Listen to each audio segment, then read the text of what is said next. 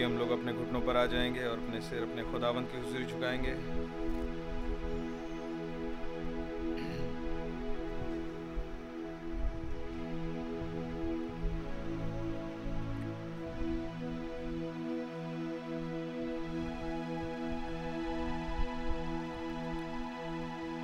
प्यारे खुदा प्रभु यीशु मसीह, बड़ा ही धन्यवाद देते हुए आपके चरणों में आते हैं। प्रभु आपका बहुत बहुत शुक्र करते हैं, आपने एक प्यारा अवसर दिया प्रभु जी कि हम आपके भवन में आए इकट्ठे हो सकें, आपके वचन के चौगिर्द बैठ सकें। प्रभु जी वो आपका नाम मुबारक हो। प्रभु जी खुदावन आखिरकार समय का वो समझोड़ आ ही गया खुदावन, जिसका इंतज़ार जनाजे कब से था खुदावन, जिसके बारे में आपने अपने लोगों को, अपने संतों को और अपने नबियों को अगवाई दी, इंस्पिरेशन दी, विजन्स दिए, रेवलेशंस दिए और उनकी हुक हो गई कि काश वो उस समय को पा पाते।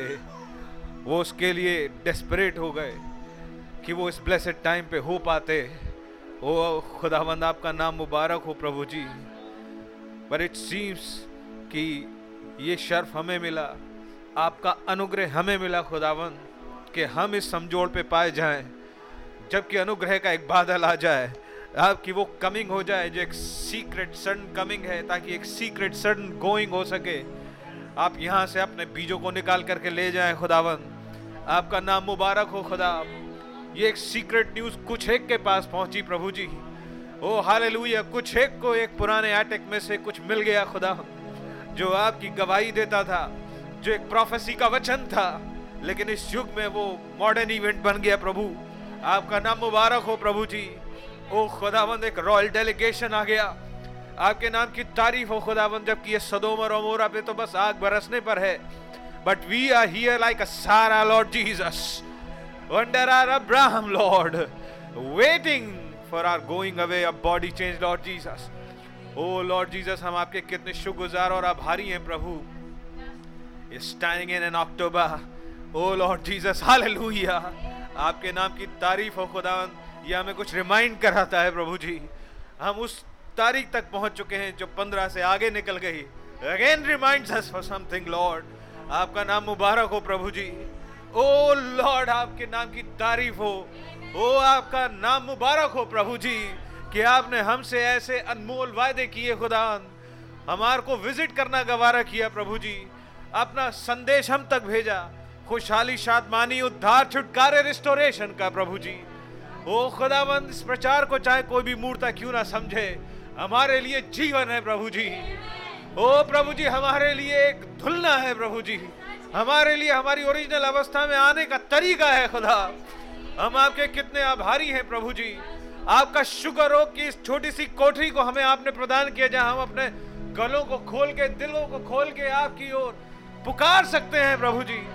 ओ खुदावंद आपका नाम मुबारक हो। यहाँ की दीवारों पर जो तस्वीरें हैं वो भी हमारे जीवन में उस बादल की गवाहियाँ हैं प्रभु। आपका शुक्र हो खुदावंद प्रभु जी, जब हमारे थॉट्स पे बदल जाते हैं प्रभु। हम आपके बहुत आभारी और शुक्रगुजार हैं प्रभु। You have given us a music Lord Jesus. ओ आपकी तारीफ हो प्रभु, जिसे कोई डीमन भी सेट नहीं कर सकता। आपने हमें एक ऐसी सिम्फनी दी है प्रभु, जिसकी बीट्स को कोई और कंट्रोल नहीं कर सकता। वो आपके ही हाथों में है प्रभु जी। कभी कभी बीट स्लो होती हैं, कभी कभी एक धुन धीमी होती है, एक खामोशी का सा शब्द वचन समय आता है, बट देन एक अराइजिंग आती है। आपके नाम की तारीफ हो प्रभु जी। And I am waiting for that fire fall Lord Jesus. आपके नाम की तारीफ, स्तुति और महिमा हो खुदा। जबकि ये संसार तीसरे विश्व युद्ध में जा रहा है, for there is a war in Europe Lord. और जब यूरोप में वॉर हो, कुछ सिग्नल करती है प्रभु जी। ओ मेरे प्रभु, इम्पोर्टेंट हस्तियां जो कि पॉलिटिकल फिगर्स थी, द गोइंग अवे। ओ मेरे प्रभु जी, जैसे कि एक न्यू एडमिनिस्ट्रेशन आ रहा है। आपका नाम मुबारक हो प्रभु जी, क्योंकि हम जानते हैं हमारे देश का समय आ रहा है, हमारा समय आ रहा है प्रभु जी। ये शैतान की अदंत का अंत है प्रभु। हर बिगाड़ का अंत है प्रभु जी। हो मेरे खुदावंद, आपके नाम की तारीफ हो। And you are raising a standard now Lord, आपके नाम की तारीफ हो। आप चीज़ें होने दे रहे हैं खुदा कि एक हॉल ऑफ क्रिटिक में से होकर के गुजरा जाए ताकि एक हॉल ऑफ फेम आ सके। आपके नाम की बहुत तारीफ हो प्रभु जी। आप कभी फेल नहीं होते, आपका मास्टरपीस कभी लेट डाउन हो नहीं सकता, क्योंकि ये ग्लिटर नहीं ग्लो करता है। हो मेरे प्रभु, आपके नाम की तारीफ हो। और हम आज सुबह भी वेट कर रहे हैं अपनी अनॉइंटिंग का Lord Jesus, so that we really completely become a present tense Lord, a word in present tense, word of the hour, my Lord, please हमारे से बात करना गवारा करें आज सुबह। हमें इस रैप्चर के इस और एक और दिन मिल गया, एक और संडे मिल गया प्रभु, एक और दिन जो ये कहता है कि हम चाहे कितने बीमार कितने पापी क्यों ना हो, यदि हम आपके बच्चे और आपका इंटरेस्ट हम में है, कुछ नहीं हो सकता। डेविल की कोई चाल नहीं रोक सकती। और there is one thing certain, Lord Jesus, in this certain world and systems which are crumbling apart, Lord, you don't fail, Lord. आसमान जमीन टल सकते हैं, प्रधानताएं प्रिंसिपैलिटीज टल जाएंगी, एक चीज नहीं टल सकती है, वो है आपका वचन प्रभु जी। आपके नाम की तारीफ हो प्रभु जी, आपका शुक्र हो खुदावन। ओ मेरे प्रभु जी, आपका धन्यवाद हो प्रभु। प्लीज आप ही आइए, टेक चार्ज लीजिए।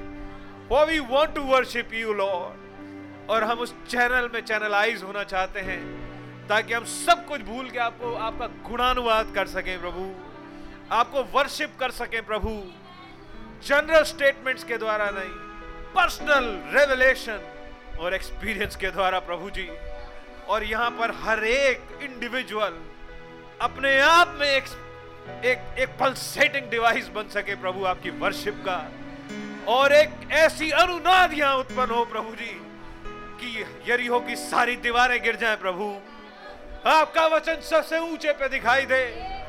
ओ खुदावंद, आप इस पिरामिड की रोशनी दिखाई दे, The capstone glorified Lord Jesus, मेरे प्रभु। और आप ही सर्वस्थान में विराजमान दिखाई पड़े खुदा, मेरे प्रभु जी। आपका राज्य आ जाए, अपना आत्मा उड़ेल दीजिए प्रभु। हमें आपकी बहुत ज्यादा जरूरत है, एक fresh unction of Holy Spirit मांगते हैं प्रभु, ताकि हम आपको आज की वर्शिप चढ़ा सकें। We are so happy Lord, I don't know how, but there's something inside जो कहती है हालेलुया, आपके नाम की तारीफ हो। विक्ट्री डे इज अप्रोचिंग, आपके नाम की तारीफ, आपका शुक्र हो खुदावन। हो मेरे प्रभु जी, आपकी तारीफ स्तुति और महिमा हो। प्लीज आप ही टेक चार्ज लें, आपको वर्शिप कर पाने का फजल मांगते हैं कि अपने होल बीइंग से आपके वचन को सुन और रिसीव कर सके। आपको ही प्रीएमिनेंस मिले पुलपिट पे और प्यूज में। हो मेरे खुदावन, हर एक हृदय बड़े ही अलाकृति के साथ, बड़ी ही चाह के साथ इस बयानी में शामिल हो सके और आपको एडोर, एडमायर, एक्नॉलेज कर सके प्रभु। हर एक के लिए आज आपका प्रचार प्रभु जी पर्सनल हो सके और हर हृदय एक गवाही के साथ उठ सके। प्लीज़ लॉर्ड जीसस, हमारी मदद करें। हमारे इनबाउंड्स में यदि कोई नया हो खुदावन, आप उसे नए ना लगें। So, no, कहीं पहचानी हुई सी आवाज़ ही लगे खुदा, से कुछ जो मिसिंग था लेकिन आज मिल गया, जिसकी खोज थी, चाह थी, पता नहीं था लेकिन आज मिल गया। ओ मेरे प्रभु, ऐसा होने पाए, काश ऐसा हर एक हृदय के साथ होने पाए। आज कुछ हृदय आंटी हाउस पे चढ़ पाए, उन 7 स्टेप्स पे फुल स्केप मिरर में अपने आप को देख सकें। ओ मेरे प्रभु, प्लीज आइए, टेक चार्ज लीजिए। हर शैतानी इन्फ्लुएंस को आप ही दूर कीजिए। आपके नाम को ही आदर स्तुति महिमा मिले, यीशु मसीह के नाम, आमेन, हालेलुया।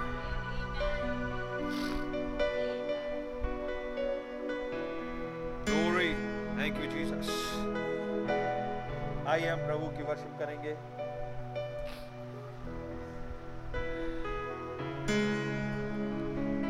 और हम 323 नंबर का गीत निकालेंगे।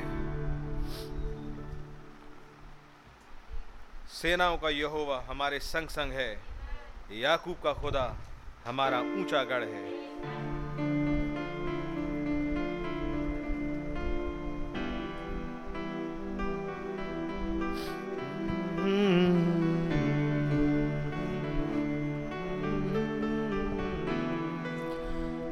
सेनाओं का यहोवा हमारे संग संग है, याकूब का खुदा हमारा ऊंचा गढ़ है।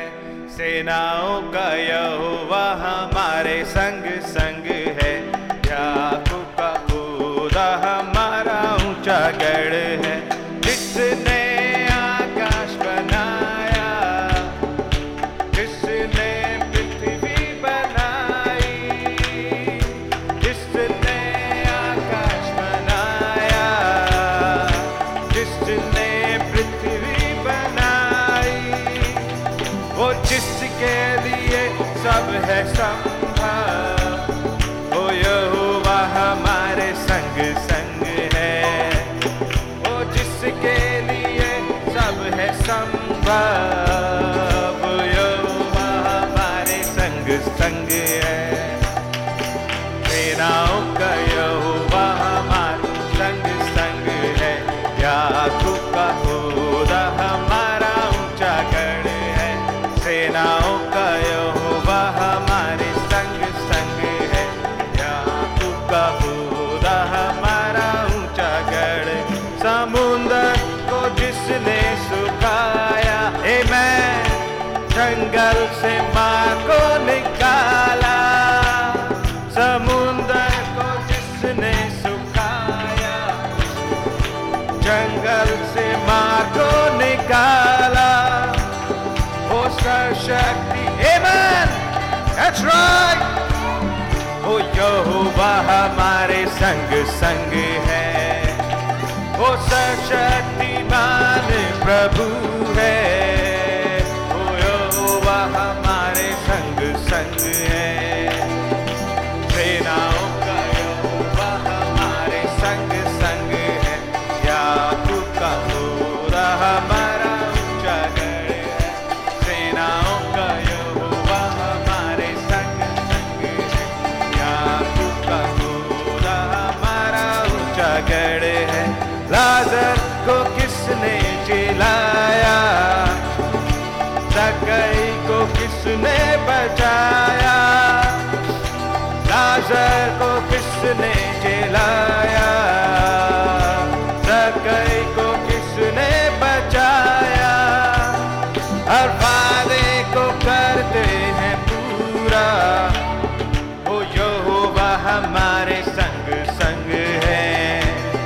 हर वादे को करते हैं पूरा, आमेन, हालेलुया, संग है।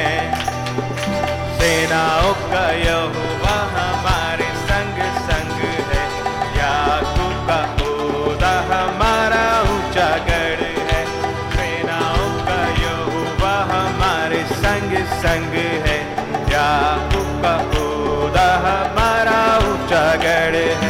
फिनलैंड में बच्चा जिलाया, कि लहरियों को उसने बनाया। फिनलैंड में बच्चा जिलाया, कि लहरियों को उसने बनाया। सातों मोहरे वो लेकर के आए, वो यहोवा हमारे संग संग है। सातों मोहरे वो लेकर के आए, वो यहोवा हमारे संग संग है। सेनाओं का यहोवा हमारे संग संग है, याकूब का खुदा हमारा ऊंचा गढ़ है। सेनाओं का यहोवा हमारे संग संग है, याकूब का खुदा हमारा ऊंचा गढ़ है। Amen, hallelujah. खुदा के नाम की कैसी तारीफ होवे। सेनाओं का यहोवा हमारे संग संग है। आमीन। क्या कुछ है कि गवाही आज यहाँ पर है ऐसी? क्या ये हफ्ता आपके लिए ऐसा कुछ रेवलेशन लेकर के आया? खुदा के नाम की तारीफ हो। सेनाओं का यहोवा हमारे संग संग है। वो समुंदर को सुखाने की क्षमता रखता है। जंगल जहाँ से मार्ग ना हो वहाँ से मार्ग बनाने की रास्ता ताकत रखता है। ये समय है कि सर्वशक्तिमान प्रभु अपनी पावर का डिस्प्ले करे। It's right to redeem his bride. खुदा के नाम की तारीफ हो। वो यहोवा हमारे संग संग है। दिल से पूछेगा क्यों मेरे ही साथ क्यों है, मेरे ही साथ क्यों है, वाई मी लॉर्ड। खुदा के नाम की तारीफ हो। बैठ जाइए।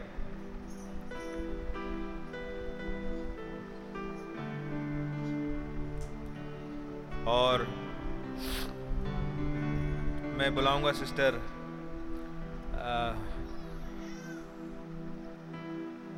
ममता को पहले, इसके बाद भाई विनोद तैयार रहे।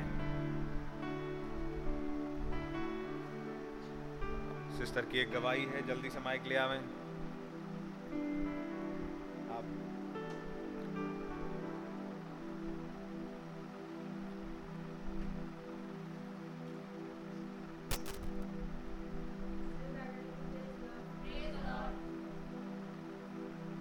ऊपर कर लें।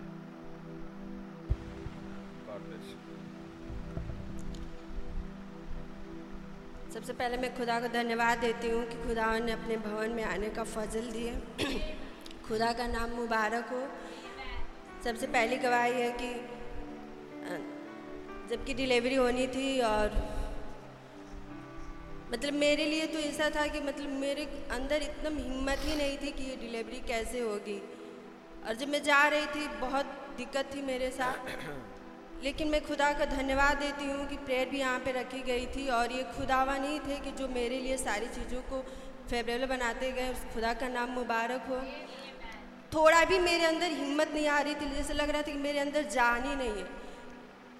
और सबसे पहले मैं वहाँ पे जब हॉस्पिटल में गई तो वो लोग फिर से मेरा ब्लड चेक किए और उस में चेक में आया कि मेरा ब्लड जो है 7 पॉइंट है, मतलब 7 जो है कि जब 7 नंबर आया तो मैं बहुत मेरे अंदर साहस आई कि ये 7 तो खुदा का नंबर है। इससे पहले कि 6 पॉइंट था मेरे अंदर और वहाँ पर जाने के बाद 7 हो गया।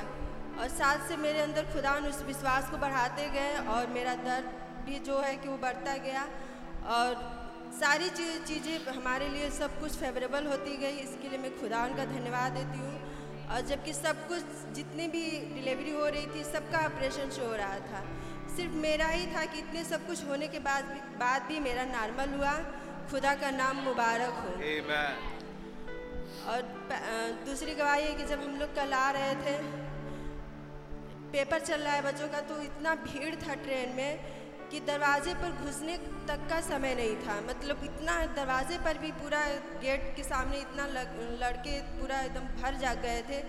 किसी तरीके से तो हम चढ़ गए, लेकिन मेरा सामान बहुत ज़्यादा था और हम लोग भी सब लोग चढ़ गए, लेकिन मेरा सामान 3-4 जो था नीचे ही रह गया था।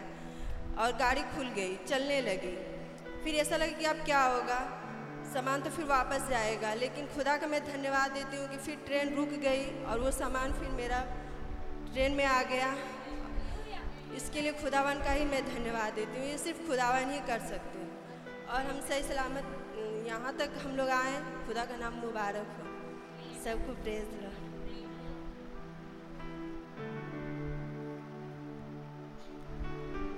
भाई विनोद,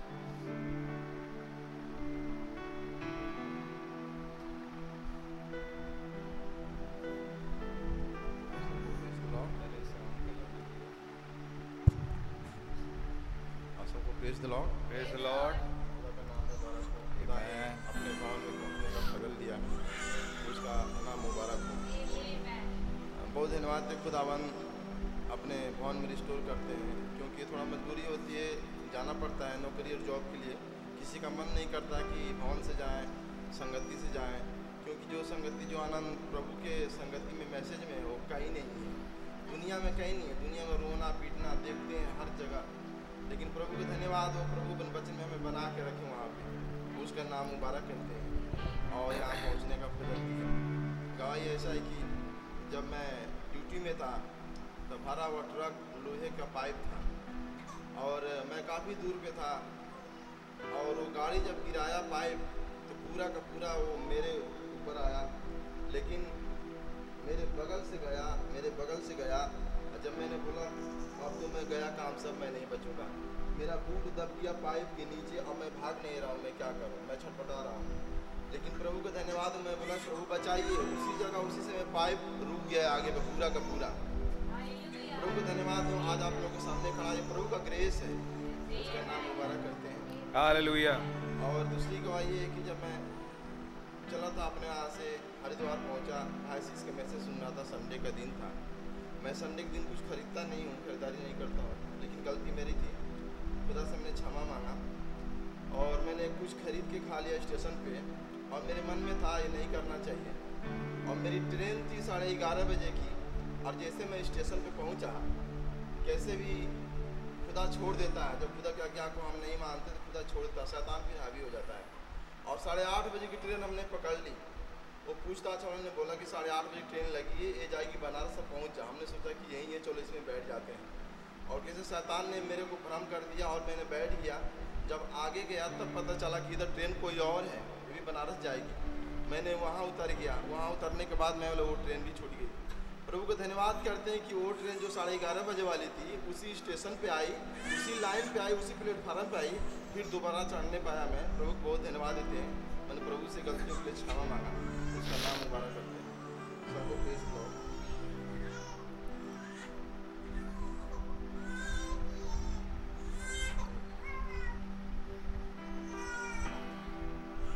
द लॉर्ड। खुदा का धन्यवाद हो। आमीन, हालेलुया। खुदा महान है। आमीन। सिस्टर किरण नहीं आई हैं अभी, अच्छा हैं, बैठी हैं। God bless you. आप आ जाइए सिस्टर।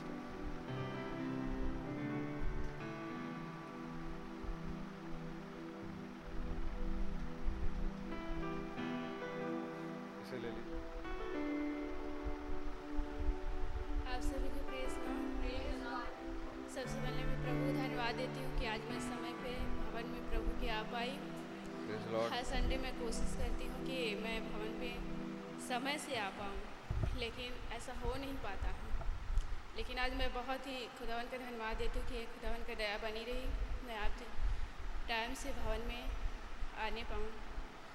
मैं प्रभु को बहुत धन्यवाद देती हूँ कि प्रभु ने जब से मुझे मैसेज मिला और मैसेज में जब से चलने लगे, हर पल मुझे प्रभु ने बहुत ही संभाला। एक माँ जैसे अपने बच्चों को संभालती है, वैसे प्रभु ने मुझे संभाला। जबकि हम संदेश को जब शुरू में ही ग्रहण किए थे तो हमें सारे रीति रिवाज पहले से हम नहीं मानते थे, लेकिन एक हिंदुओं को एक रीति थी कि जो मरे हुए संत रहते थे, जब सितंबर का महीना आता है तो उनको खाना खिलाते हैं। और जैसे ही सितंबर का महीना लगता है मेरा और मेरे बच्चे को बुरा हाल हो जाता है। हर साल ऐसा होता है। शुरू में जब संदेश में आए थे तो घर पे थे, तो हमने उस दिन जब लास्ट होता है दिन की इनका दरवाजे के पास में खाना परोसा जाता है कि वो लोग आएंगे खाएंगे, लेकिन हमने ऐसा नहीं किया क्योंकि हमारे हस्बैंड नहीं हैं, तो मेरे बच्चे से करवाना चाहते थे कि उनके बच्चा है तो वो करेंगे, वो खाना को खिलाएंगे। लेकिन हमने कहा कि नहीं, मेरा बच्चा नहीं करेगा ना मैं करूँगी। उसके लिए मुझे बहुत ही घमंडसार तरीके से शैतान ने मेरे जेठ जेठानी के मन में बुरे बुरे विचार डाले और झगड़ा लड़ाई कम से कम 2-3 दिन तक चलती रही। यहाँ तक मेरे बच्चों को बोल दिया कि उसका बच्चा ही नहीं है ये, तभी तो ये नहीं करने देती हैं। हम कहें हमें प्रभु ने हर एक रीति रिवाजों से, हर एक बंधनों से आज़ाद कर दिया है, और मैं ये सब रीति रिवाजों में नहीं फंसना चाहती और ना ही मैं करूँगी, चाहे कुछ भी हो जाए, चाहे इसके लिए मुझे मार क्यों न खाना पड़े। और शैतान ने उनको इतना उकसाया कि वो मुझे मारने तक के लिए भी आगे बढ़ाए थे, लेकिन मैं अपना दरवाज़ा बंद करके अपने रूम में अपने बच्चों को लेकर बैठी रही। बहुत गाली भी खाई, बहुत कुछ सुना, 2-3 दिन ऐसे चलता रहा। तो हम कहे ठीक है, अब तुम लोग हमें प्रभु को भवन भी नहीं जाने देती, लेकिन हम विश्वास करते हैं हमारे प्रभु ने तुमसे पूछ कर हमें चंगा नहीं करते हैं, तुमसे पूछ कर हमें जीवन नहीं देते, तो मैं तुमसे पूछ कर नहीं जाऊँगी भवन, मुझे कोई नहीं रोक सकता भवन जाने से, और मैं जाऊँगी। अगर तुम मुझे यहाँ से नहीं जाने दोगे तो मैं वहीं शिफ्ट हो जाऊँगी। यहाँ तक बहुत बवाल हुआ, लेकिन मैंने हिम्मत नहीं हार मानी, प्रभु मेरी सहायता करते रहे और यहाँ फिर चली आई। और जब यहाँ चली आई तो वह शैतान आत्मिक तरीके से परेशान करना शुरू कर दिया। पिछले दिसंबर में मेरे बच्चे का इतना हालत ख़राब हो गया था कि ऐसा लगता था कि अब उसका बचना ही मुश्किल है। मैं हॉस्पिटल में अकेले दौड़ती रही। मैं प्रभु को बहुत धन्यवाद देती हूँ कि प्रभु ने मुझे हिम्मत दिया। और मैं अपने बच्चे के चेहरे को देखती थी और रोती थी, भैया से भी बात करती थी, भैया मेरे बच्चे की हालत बहुत गंभीर है। तो भैया भी दुआ किए और मैं भी दुआ की। उसी समय मेरे बच्चा लेटा हुआ था एकदम से, और मैं रात के समय 12 बजे लेटी हुई थी और मुझे नींद नहीं आ रही थी। अपने बच्चे को देख रही थी, एकदम पीला चेहरा हो गया था। फिर एक आवाज़ सुनाई थी मुझे, क्यूट हो जाओ बाइबिल लो। और मैं बहुत इस तरीके से उस आवाज़ को मैं सुन पा रही थी कि कैसे खुदावन मुझसे बात कर रहे हैं। मैंने बाइबिल ली और न्यायोग 5 से पढ़ना शुरू किया। और कहते कि देखो कैसे सीसरा अपने सेना को लेकर जब उस पर्वत पे जाता है तो दमोरा कहते कि उठ देख, खुदावन तेरे आगे आगे नहीं चला। मैंने सारी पूरी आयतें को पढ़ी और पढ़ने के बाद बोले, प्रभु ने बोले कि जिनसे तुम डरती हो, तुम्हें दिखता भी है, तुम इनसे कह दो कि प्रभु ने मेरा दाम चुकाया है और मेरे बच्चे के भी दाम चुकाया है। मैं प्रभु को बहुत धन्यवाद देती हूँ कि मेरे बच्चों को उसी समय चंगाई मिल गई और मेरा बच्चा सुबह से कुछ खाना पीना खाने लगा और एकदम स्वस्थ हो गया और अच्छा हुआ। आज दिसंबर में 9 साल का हो गया और प्रभु ने मेरे बच्चे को बहुत अच्छे तरीके से संभाल के रखा और मुझे भी बहुत अच्छे तरीके से संभाल के रखा, जबकि मेरे से बहुत सारी गलतियां होती रही। ये अप्रैल का समय था, मेरे से एक और छोटी सी गवाही है। अप्रैल में मेरे को एहसास हुआ कि मैं बहुत गलत कर रही हूँ, मैं प्रभु के साथ सही से नहीं चल रही हूँ। मुझे जिस तरह चलना चाहिए उस तरह मैं नहीं चल पा रही हूँ। मैं अपनी गलतियों को लेकर रोती रही, कम से कम हफ्तों महीने रोती रही कि मैं ऐसे कैसे कर सकती हूँ। ऐसा लगता है कि मेरे अंदर शैतान ने विचार डाला कि मेरे साथ प्रभु नहीं है, तभी तो मैं गलती पे गलती कर रही हूँ और ऐसे मैं जा नहीं सकती, मैं ना प्रभु को खोज ले सकती हूँ, मेरे साथ प्रभु नहीं है। ऐसी ज़िंदगी जीने से अच्छा होता है कि मैं खुद को ही ख़त्म कर लूँ कि मैं प्रभु के बगैर नहीं जी सकती। तो ऐसी बातें ऐसे मन में आ रहे थे और मैं खूब रो रही थी। तब फिर प्रभु ने मुझसे बातें की, जबकि मैं UL भविष्यवाणी कभी नहीं पढ़ी थी और मुझे कुछ भी याद नहीं था कि मैंने कभी भी कोई आयत भी पढ़ी हो, कुछ भी नहीं याद था। तब प्रभु ने मुझे उसी समय बातें की कि अभी मैं पढ़ सकती हूँ थोड़ा।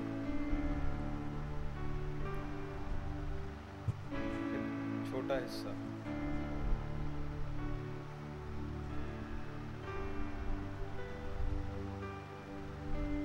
ने कहा, तो भी यहोवा की यह वाणी है,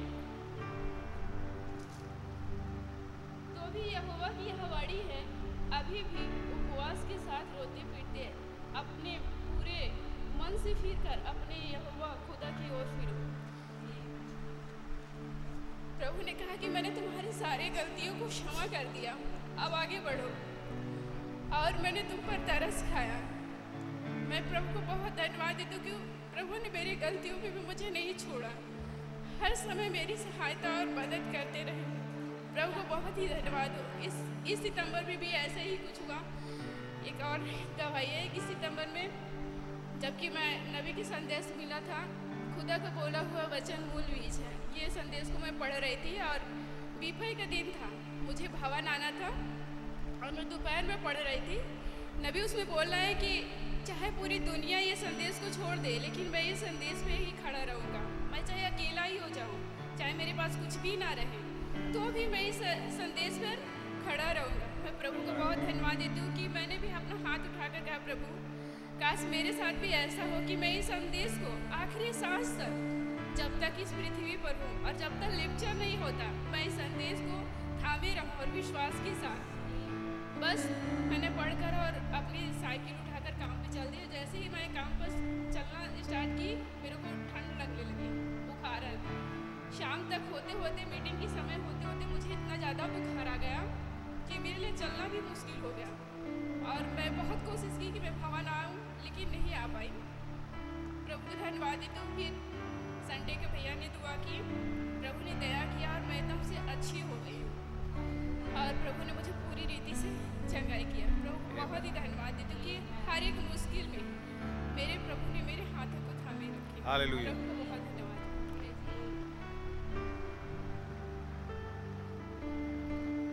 खुदा के नाम की बड़ी तारीफ हो। आमीन।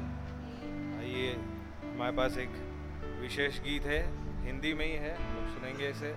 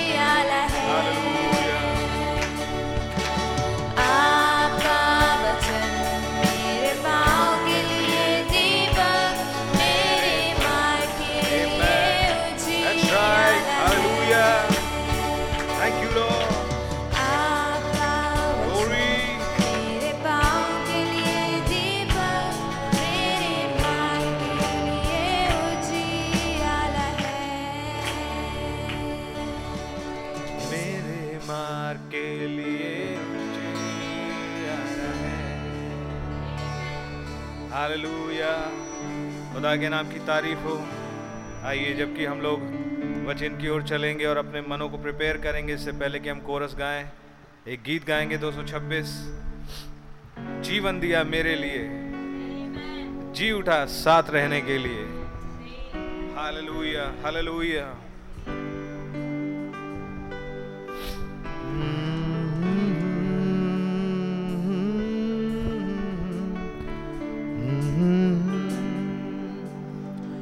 जीवन दिया मेरे लिए, जी उठा साथ रहने के लिए।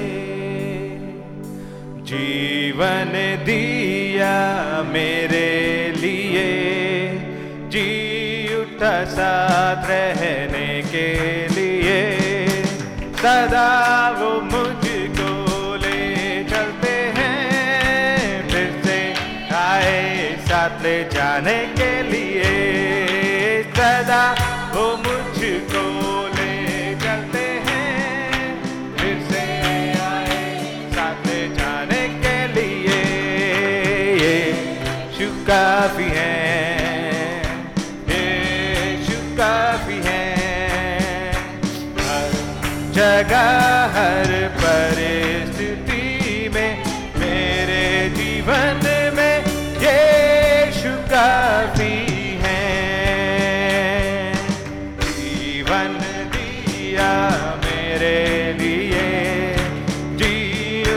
साथ रहने के लिए। जीवन दिया मेरे, जी उठे साथ रहने के लिए। सदा वो मुझको ले चलते हैं, फिर से आए साथ ले जाने के लिए। सदा वो मुझको ले चलते हैं,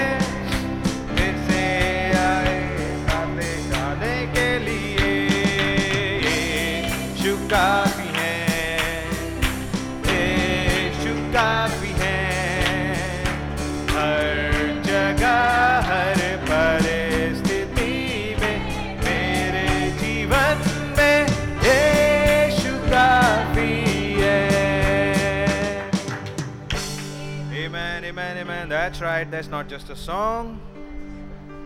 एक लिविंग रियलिटी। मेरी और आपकी जिंदगियां ये गवाह ये देती हैं। Amen.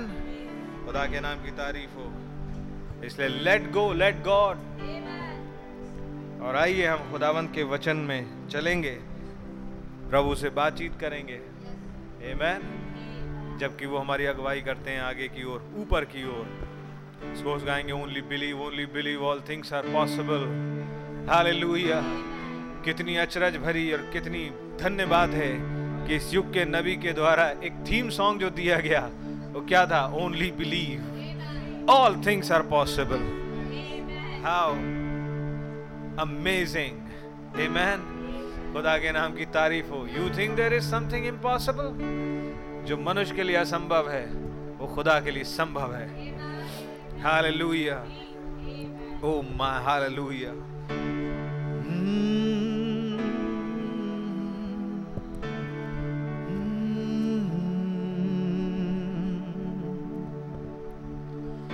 Holy believe, only believe,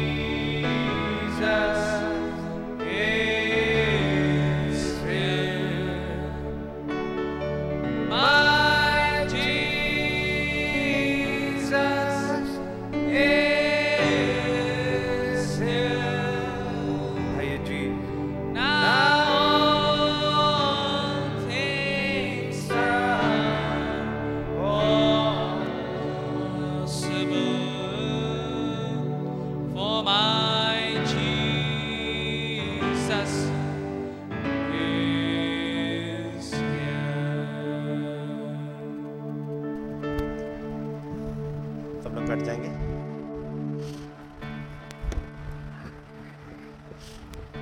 और इससे पहले कि बचन में चले, मैं भाई विनोद को बुलाना चाहूँगा, क्योंकि उनके बेटी का डेडिकेशन है। और सिस्टर को बुलाना चाहूँगा।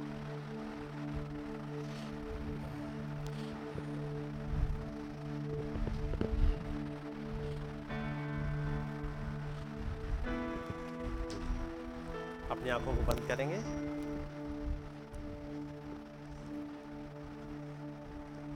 क्या नाम ग्रेस रखा नाम। महान सामर्थी खुदाबंद हमारे यहोवा जायरे हमारे प्रभु आपका नाम मुबारक हो। जग प्रभु आपने इस छोटी बच्ची को भाई विनोद और सिस्टर ममता के घर में दिया है प्रभु एक ब्लेसिंग के रूप में। और आज जबकि उन्होंने इस बच्चे को मेरे हाथ में दिया है प्रभु, मैं प्रभु आपके सामने समर्पित करता हूँ प्रभु। इस बच्चे का कंट्रोल आप अपने हाथों में ले लीजिएगा प्रभु। और जबकि इन्होंने इस बच्ची का नाम ग्रेस रखा है खुदावंद, ये नाम आपके सामने कबूल हो सके प्रभु। प्रभु ये बच्ची ग्रेस वास्तव में आपके ग्रेस को और प्रदर्शित कर सके, आपकी एक अच्छी सिपाही बन सके। वो खुदावंद मदद करें, अपनी दया और अपने अनुग्रह बनाए रखें प्रभु जी। निवेदन करता हूँ प्रभु इनके पेरेंट्स के लिए, इस बच्ची के कि इस बच्ची को आपकी राहों में चला सके और आपके नाम को महिमा मिले प्रभु। इस बच्चे का कंट्रोल अपने हाथों में ले, जबकि ये अपनी ज़िंदगी में जैसे जैसे बढ़े हर एक इसका अंग सही तरह से बढ़ सके, एक सही समझ में आ सके और आपका ही नाम जला पाए। मदद करें प्रभु यीशु मसीह के नाम में, आमीन। God bless you.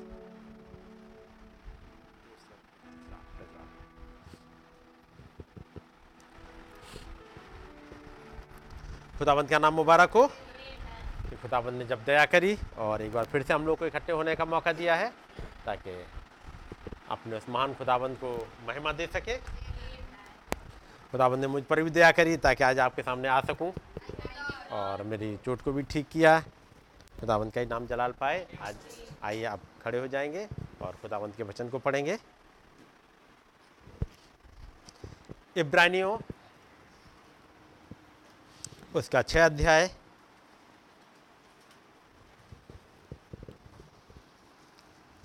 इब्रानियों 6 अध्याय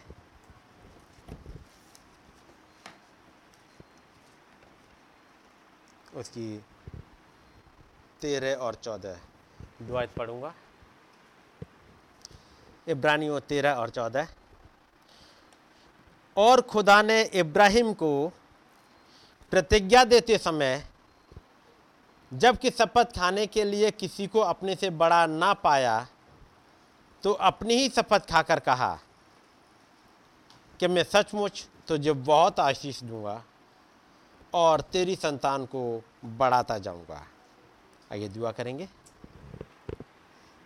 प्यारे प्रभु, एक बार फिर से आपने हमें मौका दिया प्रभु, ताकि हम आपके नाम को धन्य कह सकें प्रभु। एक बार फिर से प्रभु आपको थैंक यू कह सकें उन तमाम ब्लेसिंग्स के लिए जो आपने हमें दी हैं। खुदाबंद उन तमाम प्रयत्नों के लिए जो आपने हमारे लिए किए हैं कि हम बचा लिए जाएं, हम छुड़ा लिए जाएं। प्रभु आपका नाम मुबारक हो। प्रभु आपका रहम बहुत ऐसे चाहते हैं। जबकि आज के दिन यहाँ पर प्रभु आपने हम तमाम भाई बहनों को मौका दिया कि आपकी बातों को सुन सकें प्रभु। एक ऊंचाई में, एक उस आयाम में उठा लीजिएगा प्रभु, उस डायमेंशन में प्रभु, जहां पर आपसे मुलाकात हो सके, जहां हम आपको देख सकें, जहां हम आपकी सुन सकें, आपके चलाई चल सकें। हमें गाइड करें प्रभु, आपकी ही मर्जी हमारी ज़िंदगियों में पूरी होने पाए। बड़ा रहम चाहते हैं प्रभु। हमारी विनती को उसने कबूल करें, और जबकि आपके वचनों को पढ़ा है प्रभु, ये हमारे लिए खोल दें प्रभु यीशु मसीह के नाम में, आमीन। सब लोग बैठ जाएंगे।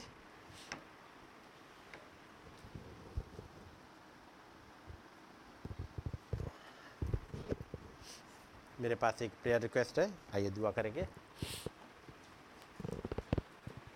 खुदावंद प्रभु यीशु मसीह, आपने कलवरी पर प्रभु हमारे लिए प्राइस पे करा है। आपका नाम मुबारक हो। प्रभु जी आपका धन्यवाद हो कि आपके कोड़े खाने से हम चंगे हो चुके हैं। प्रभु उन प्रॉमिस को लेकर के आपके पास आए हैं। प्रभु उस बच्ची शिकायना को जिसको बुखार है, महान सामर्थी खुदाबंद आप अपने चंगा करने वाले हाथों को बढ़ा दीजिएगा उस बच्ची पर, ताकि वो डीमन जो कि फीवर के रूप में आकर के डिस्टर्ब करना चाहती है मीटिंग को, ऐसी हर एक तरह की डीमन प्रभु यीशु मसीह के नाम से यहाँ से निकाल करके उस अंधेरे कुंड में बांधी जाए उस न्याय के दिन तक के लिए। खुदावंद आपका रहम बहुत ऐसे चाहते हैं, उस बच्ची को संपूर्ण चंगाई दे प्रभु, आपका नाम और ऊंचे उठाए जा सके प्रभु यीशु मसीह के नाम में, आमीन। खुदावंत का नाम मुबारक हो। जबकि प्रभु ने दया करी है और हम लोग यहाँ पर इकट्ठे होने पाए हैं, सारा आदर उसे ही मिले, क्योंकि सारे आदर और सारी स्तुति की होगी केवल एक ही खुदाबंद है, ठीक है नहीं। और जब आप सुनते चलते हैं तो मैं जैसे पहले भी कहता रहा हूँ कि एक टीचर होने के नाते मैं चाहता यही हूँ कि जब आप सुन रहे हो तो निगाहें मेरी तरफ हो, ठीक है नहीं। उस समय नहीं जब टीचर पढ़ाए क्लास में और बच्चे ऐसे बहुत पढ़ाकू हैं, बहुत पढ़ने वाले हैं, बाइबल की तरफ निगाहें कर ली, इतने रिलीजियस बन गया कि बाइबल से निगाह ही नहीं हटी, और पूछो कि कौन सी आयत थी तो ये भी नहीं पता होगा कहाँ देख रहे थे। मेरी बात समझ रहे हैं? तो ऐसे पढ़ाकू मत बनिएगा कि निगाहें तो बाइबल की तरफ है।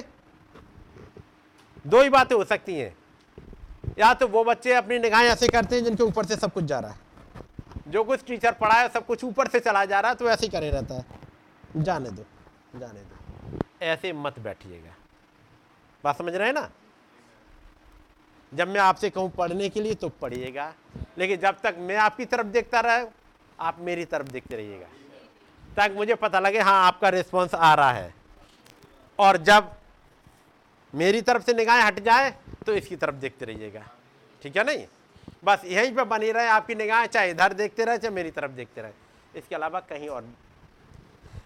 ऐसे समय में बच्चे डिस्टर्ब करें, बच्चों से भी कह दो इधर देख लो, और यदि एक बार बच्चे ने इधर देख लिया बच्चा चुपचाप शांत होकर बैठ जाएगा, है ना। यदि आप डिस्टर्ब हो रहे हो तो आप भी इधर ही देख लो और आप भी शांत होकर बैठ जाओगे, क्योंकि हर एक वो डीमन आपके और इसके बीच में नहीं घुसने पाएगी।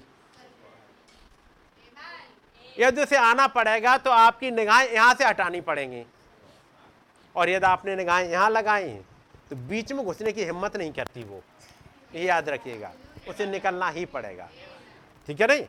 तो बस अपनी निगाह उसकी तरफ लगाइएगा। God bless you all. खुदावंद के वचन का ये सामने पड़ा, इब्रानियों 6 और उसकी 13वीं आयत। 13वीं आयत से पहले मैं पहली आयत से आता हूँ। आप लोगों ने इब्रानियों की पत्री तो पढ़ी होगी, और याद रखिए एक एक लाइन एक एक आयत बहुत ही इम्पोर्टेंट है, और वैसे तो वचन की हर एक आयत बहुत इंपॉर्टेंट है। ये जो पत्री है इब्रानी के लिए, जिसके लिए नबी ने बताया, ये वो पत्री है जिसमें जो मोहर लगाती है पौलुस की सेवकाई पर कि वो प्रॉफिट है। ये किताब जो ये वाली पत्री जो इब्रानी की पत्री कही जाती है, बाकी पत्रियां लिखी हैं सब इम्पोर्टेंट हैं, लेकिन ये पत्री मोहर लगाती है कि वो एक प्रॉफिट भी है। वो एक कोई रिफॉर्मर नहीं है, वो कोई एक सिंपल दूत नहीं है, वो एक प्रॉफिट भी है। तो फिर प्रॉफिट होने के नाते वो झिड़की भी लगाता होगा, जैसे कहते डांटता भी होगा, और डांट भी हो उसकी। और यदि डांट आप देखोगे तो कुछ बातों में बड़ा गुस्से में भी हो जाते। 5वां अध्याय और 11वीं आयत। इसके विषय में हमें बहुत सी बातें कहनी है। हमें बहुत सी बातें कहनी है। कौन कह रहा है?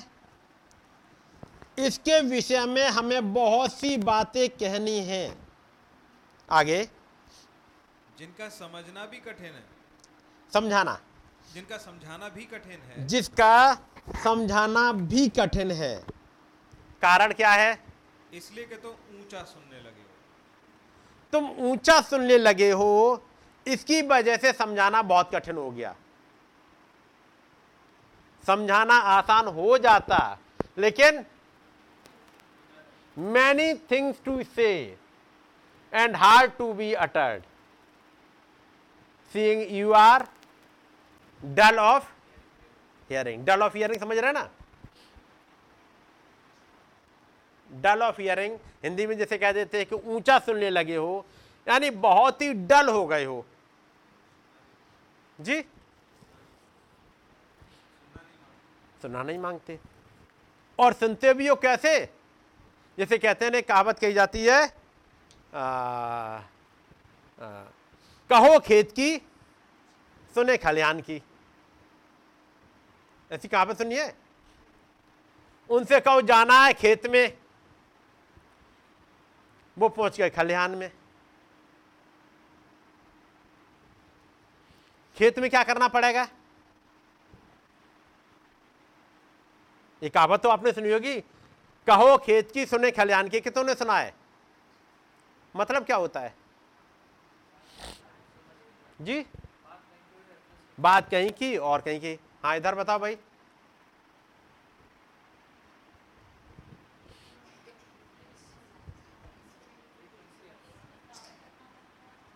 हाँ, जोर से पीछे सिस्टर।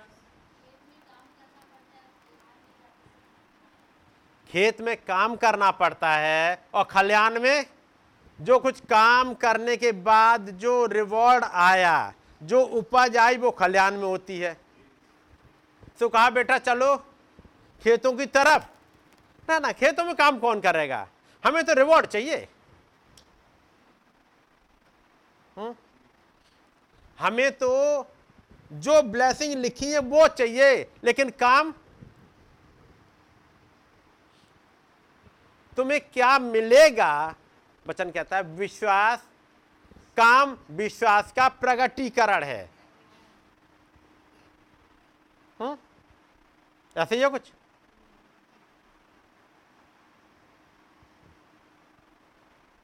काम विश्वास का प्रगटीकरण है। तुम्हारा विश्वास क्या था, यह प्रकट में आएगा तुम्हारे कामों के द्वारा। कि तुम केवल इसके चक्कर में थे, हमें बस रिवॉर्ड मिल जाए। तो कहा गया बेटा खेत की तरफ चलो, तो कहां पहुंच गए? खलिहान की तरफ। तो खलिहान वाला उन्हें कुछ देगा रिवॉर्ड क्या?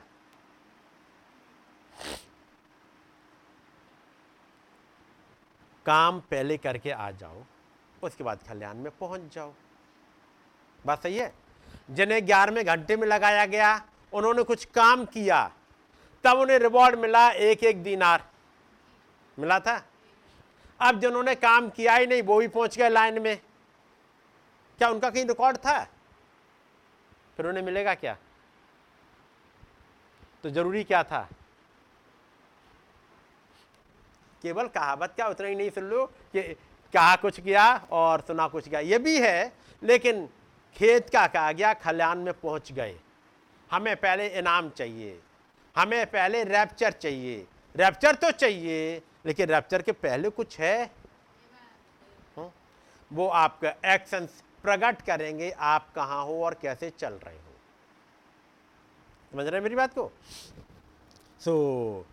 अब जैसे आज आए, मैं जो कुछ भी पढ़ूंगा आपके सामने वचन से, उनके तो समझ में आएगा जिन्होंने पिछले दिनों मैसेज पढ़े हैं। उस वो वाला मैसेज नहीं जो मैं यहां पढ़ूंगा, बात उसकी नहीं है। आपने कोई भी मैसेज पढ़ा हो, आपने कोई भी बाइबल का हिस्सा पढ़ा हो, यदि आपने पढ़ा है, आपने हफ्ते भर काम किया है, तो आज जब मैं कहीं से भी पढ़ूं आपको कुछ रिवॉर्ड मिल जाएगा।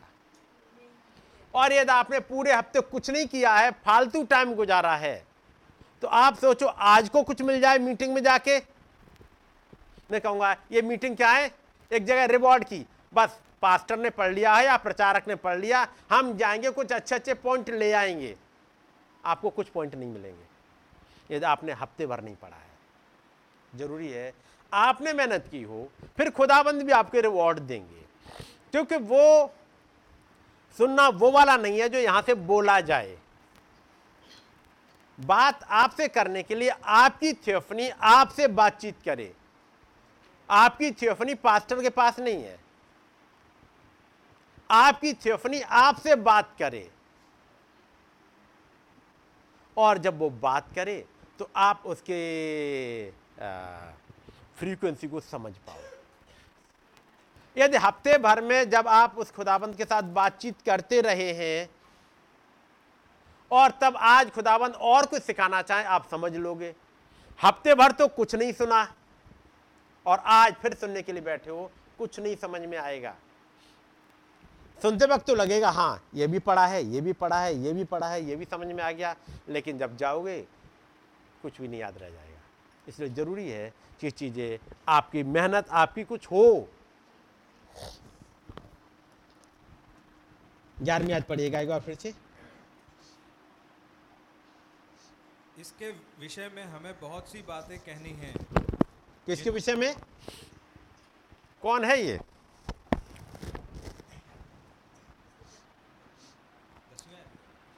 ये है मलकीसदेक। आप ऊपर पढ़ेंगे, अब ये मलकीसदेक आ गया है।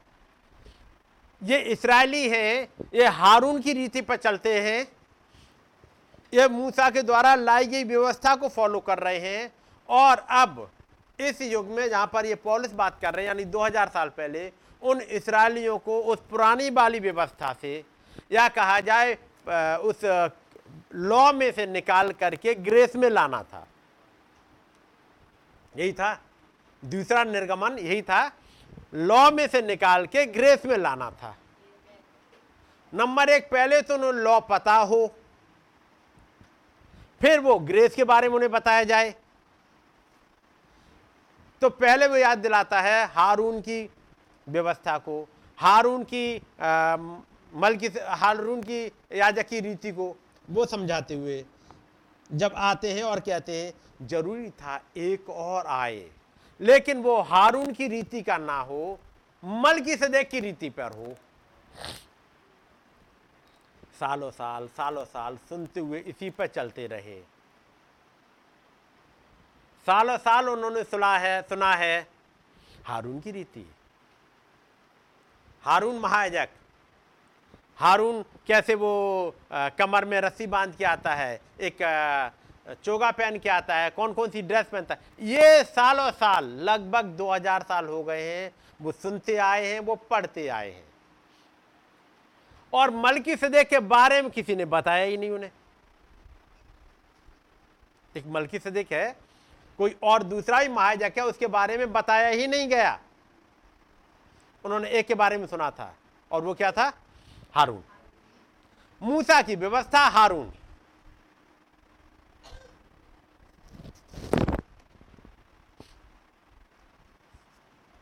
इसके अलावा कोई अगली व्यवस्था नहीं सुनी उन्होंने। अब यहां पर एक जन आ गए पौलुस, वो कुछ और निकाल के लाते हैं। वो उसी वाले खेत में कुछ और खुदाई करते हैं, वो उन्हीं वाली किताबों में जो मूसा के द्वारा लाई गई 5 किताबें थीं, उनमें उन्होंने और कुछ खोदा और उन्हें एक बहुमूल्य मोती मिल गया, और वो बहुमूल्य मोती एक और रीति थी, एक और पद्धति थी, जिसे कहते हैं मलकीसदेक की पद्धति। हारून की पद्धति तो ऊपर ही थी, लेकिन ये जन गया जो खोजने वाला, इसने खोज के निकाला एक और उस वाली पद्धति को। उसमें से पता लगा ये महायाजक हमेशा का महायाजक है, ये वाले महायाजक की बात चीज फर्क है। और फिर उसने उस महायाजक के बारे में थोड़ा, उस वाले मैं कहूँगा उस हीरे के बारे में, उस मोती को उसने थोड़ा सा और साफ करना स्टार्ट किया। तो पता लगा उसे और पढ़ने पे कि ये हमने पढ़ा तो था शालेम का राजा, लेकिन एक चीज़ इसकी समझ में आ गई जो यीशु मसीह ने कही थी मत्ती की इंजील उसका 13 अध्याय और उसकी 34 आयत में आपको मिल जाएगा, आपका पढ़ा हुआ है। और वो उनसे दृष्टांतों में बातें करता था और बगैर दृष्टांत उनसे कुछ भी नहीं कहता था।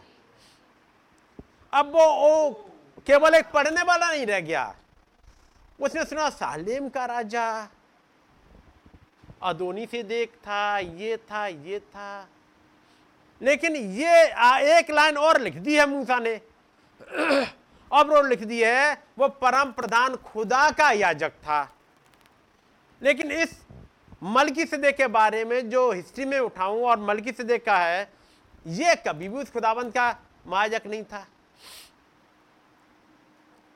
उस सिटी की मैंने हिस्ट्री उठाई तो कहीं नहीं मिला कि वो मलकीसेदेक इब्राहिम से मिलने गया, ये कहीं रिकॉर्ड में नहीं है।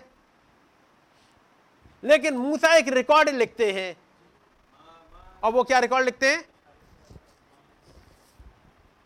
कि मलकीसेदेक अब्राहम से मिलने के लिए आया जो कि शालेम का राजा था, और शालेम राजा की हिस्ट्री में कहीं नहीं मिला कि अब्राहम से मिलने के लिए आया। ये क्या चक्कर है, ये कहीं नहीं मिला कि हनोक ने और नूह ने साथ साथ प्रचार किया, ये कहां से खोज के ले आता है, ये कहां से खोज के ले आया। फिर हमने वो कैलकुलेशन करी तो पता लगा 365 की उम्र में तो हनोक चला गया, और ये कह रहे हैं इस युग के नबी ने कहा कि हनोक और नूहा ने साथ साथ प्रचार किया, और जब नूह ने देखा कि हनोक चला गया है तो वो जहाज के पास रहने लगा। ऐसा हो ही नहीं सकता, लेकिन हुआ तो ऐसा ही। ये ऊपर नहीं मिलेगा, ये कहीं अंदर छिपा हुआ है। उसने ढूंढा शालेम का राजा, फिर मलकीसेदेक। अब वो केवल वहीं तक ऐसे ही पढ़ने पर नहीं रह गया, वो शालेम के मतलब पे गया, वो मलकीसेदेक के मतलब पे गया। फिर उसने ढूंढना स्टार्ट किया ये कौन सा राजा था। मान लिखा है ये परम प्रधान का याजक था। अगली आयत लिखी वो सर्वदा याजक बना रहता है। ये बात उसने पढ़ ली, सर्वदा ऑलवेज रहता है, मतलब ये हमेशा कैसे रह सकता है। यदि हमेशा रहता तो तब था तो आज भी होगा। फिर ये कहीं तब हमें ढूंढ कर निकालना पड़ेगा कि कहीं था और हमेशा रहता है। यदि इस वाले से मुलाकात हो जाए, ये रीति फर्क है। ये ढूंढेगा वचन में, खुदाबंद के पास जाएगा। मूसा ने जो दर्शन पाया उन दर्शनों में घुसना चाहेगा ये, और तब खुदाबंद दिखाएंगे, तब पता लगेगा कि भेद पीछे कुछ और छिपे हुए हैं। ये चीज मोहर लगाती है कि पौलुस एक नबी था। ये चीजें मोहर लगाती हैं कि भाई ब्रैनम एक प्रॉफिट थे, जो लिखा हुआ नहीं है। लेकिन सारी कड़ियां जुड़ जाएं, वो जुड़ी। इनके इसके विषय में अब इस मलकीसेदेक की बात कर रहे हैं। अब जैसे ही मलकीसेदेक के बारे में बताना स्टार्ट किया, कुछ लोगों की त्योरियां चढ़ने लगती हैं। आज भी होता है, प्रचार किया, चल रहा है प्रचार बहुत बढ़िया, और अचानक भाई ब्रैनम ने प्रचार किया और मालूम है नूह और हनोक ने एक साथ प्रचार किया। कई एक पीछे नहीं, हमें लगता है गलत बोल दिया उन्होंने शायद। ये हनोक और नूह ने साथ साथ नहीं प्रचार किया। तुरंत बाइबल पलटी, देखा 365 साल, और उस समय तक नूह पैदा ही नहीं हुआ। अच्छा, हो सकता है गलत बोल जाते होंगे, विचार पकड़ लिए गए। थोड़ी देर में फिर वो बोलते हैं पहली मोहर में, और हनोक खुदा के साथ 500 साल और चला। इस और के पीछे छिपा हुआ है, इसलिए भेद समझ में अब आएगा। यानी वो मोहर प्रचार करते करते क्या भेदों को भी पकड़ रहे हैं? क्या वो दूसरा खिंचाव भी ऑपरेट हो रहा है? हाँ, दूसरा खिंचाव भी ऑपरेट हो रहा है। पहला खिंचाव भी चलेगा, दूसरा भी चलेगा, तीसरा भी चल रहा है। इन तीसरे के बीच में दूसरा भी चल रहा है। किसी के विचारों को पकड़ा, उन्होंने फिर बोल दिया नू और हनोक साथ प्रचार किए, क्योंकि 500 साल और चला। और तब समझा रहे और कंजक्शन है ये, और बात समझे? तो ये जो चीजें छिपी हुई हैं, पॉलुस को एक हीरा मिल गया छिपा हुआ उत्पत्ति की किताब में ही, मल्कीसदेक। और जब मल्कीसदेक के बारे में खोजना स्टार्ट किया, एक किताब और मिल गई, जैसे कहते भजन संहिता। एक भजन में भी मिल गया कि वो सदाकाल का महायाजक है, ये भी पढ़ा होगा आपने। अब कुछ उसने जोड़ना स्टार्ट किया। यहां पर इब्राहिम ने कहा था, मूसा ने लिखा है, और यहां पर दाऊद भी कुछ कह रहा है। याद रखिएगा, इस मल्कीसदेक का जुड़ाव दाऊद से है कहीं, और अब्राहम से है कहीं जुड़ाव। इसका जुड़ाव फिर कहीं पौलुस से भी है, और फिर इसका जुड़ाव भाई ब्रैनम से भी है, क्योंकि कहीं किसी जंक्शन पे ये मुलाकात हो गई है। नहीं तो दाऊद ऐसे नहीं कह देगा कि वो सदाकाल का महायाजक है, ऐसे नहीं कह रहा। किसी पॉइंट पे कहीं मुलाकात हो गई, इसलिए वो लाइन वहां पे बोल रहा है अपने गानों में। ये गाने ऐसे ही नहीं आ गए, कुछ पढ़ के, कुछ रेवलेशन में कहीं पकड़ लिया। याद रखिए, दाऊद के भजन कुछ फर्क है। एक दिन वो कहता है, यदि मुझे उस डब की नाई पंख दे दिए जाते तो मैं उड़ करके दूर चला जाता। तुम डब की तरह पंख क्यों मांग रहे हो? पढ़ा है? कुछ है जिनका उसे रेवलेशन मिला है, और भजनों में वही कुछ लिखा हुआ है। जैसे आप पिछले दिनों देख रहे थे, यहोवा मेरा चरवाहा है, सुना होगा मीटिंग में। दाऊद को एक चीज समझ में आई हुई, यहोवा मेरा चरवाहा है, क्योंकि वो एक चरवाहा रहा है, चरवाहे के बारे में जानता है। इसके विषय में हमें बहुत सी बातें कहनी है। किसके विषय में? इस मल्कीसदेक के बारे में। मल्कीसदेक के बारे में इतना इंपॉर्टेंट है तो इसके विषय में हमें बहुत सी बातें कहनी हैं, जिनका समझाना भी कठिन है, इसलिए कि तुम ऊंचा सुनने लगे हो। टॉपिक मालूम है क्या है उनका? यहां पर पॉलुस का टॉपिक क्या है इस वाले हिस्से पे? मल्कीसदेक। इसके विषय में हमें बहुत सी बातें कहनी है। किसके विषय में? मल्कीसदेक। कौन से मल्कीसदेक के बारे में? जिसकी मुलाकात इब्राहिम से हुई थी, या जिसकी मुलाकात दाऊद से हुई थी, या जिसकी मुलाकात पॉलुस से खुद हुई थी। कौन से मल्कीसदेक से? वो कह रहे इसके विषय में। उस वाले मल्कीसदेक के बारे में समझाना तो आसान है जो अब्राहम से मिलने आया, क्योंकि तुमने पढ़ लिया है। भेद जरूर नहीं समझे हैं, लेकिन बात करूं उस अब्राहम की, उस मल्कीसदेक की। याद है वो मल्कीसदेक जो अब्राहम के समय में आया था? सबकी हालेलुया निकल आएगी, सब आमीन बोलेंगे। उस मल्कीसदेक की जिसकी मुलाकात अब्राहिम से हुई थी, सब हाथ उठे जाएंगे। और आज चलो उसके बारे में बताता हूं, जिस मल्कीसदेक से मुलाकात दाऊद की हुई थी। हाँ, कुछ कुछ जो पढ़ने वाले अब हाथ कुछ कम रह जाएंगे, लेकिन तब भी उठ जाएंगे, क्योंकि दाऊद के बारे में उन्होंने पढ़ लिया है। हाँ, दाऊद ने ही बात करी। आइए हम बात उससे करते हैं, वो मल्कीसदेक जो दमिश्क के रास्ते पर मिला था, वो मल्कीसदेक जो तुम्हारे बीच में चला फिरा। अब उस वाले मल्कीसदेक के बारे में बताना, समझाना बड़ा मुश्किल हो गया। क्योंकि तुम ऊंचा सुनने लगे हो। वो समझ नहीं पाए, उस फ्रीक्वेंसी को नहीं पकड़ पाए जो कहना चाहिए था। और वो मल्कीसेदेक कौन सा है, जरा 5वां अध्याय और इसकी 5वीं आयत से। वैसे ही मसीह ने भी महायाजक बनने की बढ़ाई अपने आप से नहीं ली, पर उसको उसी ने दी जिसने उससे कहा था कि तू मेरा पुत्र है। अब 5वां आयत फिर से पढ़ना भाई। वैसे ही मसीह ने भी महायाजक बनने की बढ़ाई अपने आप से नहीं ली, पर उसको उसी ने दी जिसने उससे कहा था कि तू मेरा पुत्र है, आज मैं ही ने तुझे जन्माया है। भाई पौलुस ये समझाओ हमें कि यीशु मसीह को किस दिन मंदिर में महायाजक बनाया गया था, हमें ये समझाओ। आप तो रहे हो फरीसी, हमें ये समझाओ किस दिन यीशु मसीह को महायाजक बनाया गया था। हन्ना ने बनाया था, कैफा ने बनाया था, कब बनाया गया था महायाजक?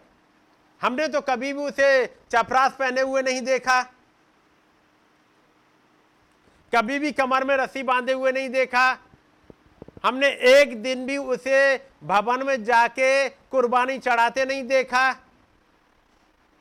देखा था क्या इन 33.5 साल में? और आप कह रहे हो कि वो महायाजक है। बात समझ रहे हैं? और ये महायाजक का पॉइंट लेके आ जाते हैं 4 अध्याय, इब्रानी 4:12-14। सो जब हमारा ऐसा बड़ा महायाजक है जो स्वर्गों से होकर गया है, अर्थात खुदा का पुत्र यीशु, तो आओ हम अपने अंगीकार को दृढ़ता से थामे रहें। जब तक उन्होंने कहा महायाजक तब तक तो ठीक है, लेकिन जैसे ही कहा अर्थात खुदा का पुत्र यीशु, ये तो कभी हमने महायाजक नहीं सुना। यहां पर थोड़ी घूम जाती बुद्धि कि ये वाला महायाजक तो हमने कभी नहीं सुना।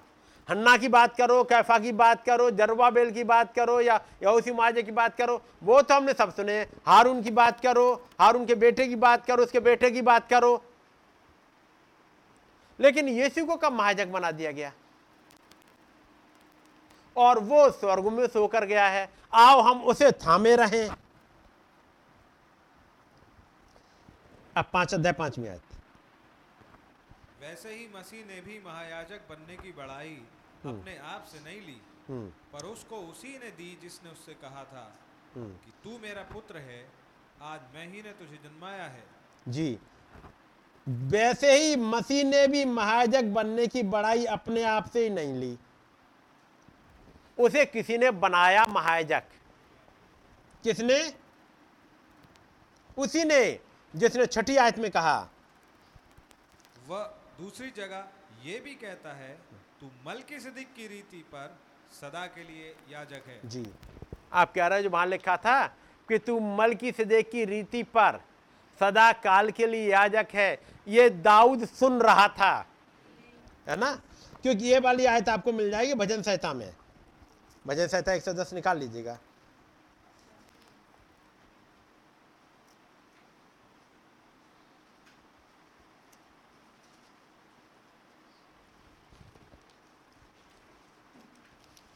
भजन संहिता 110 और इसकी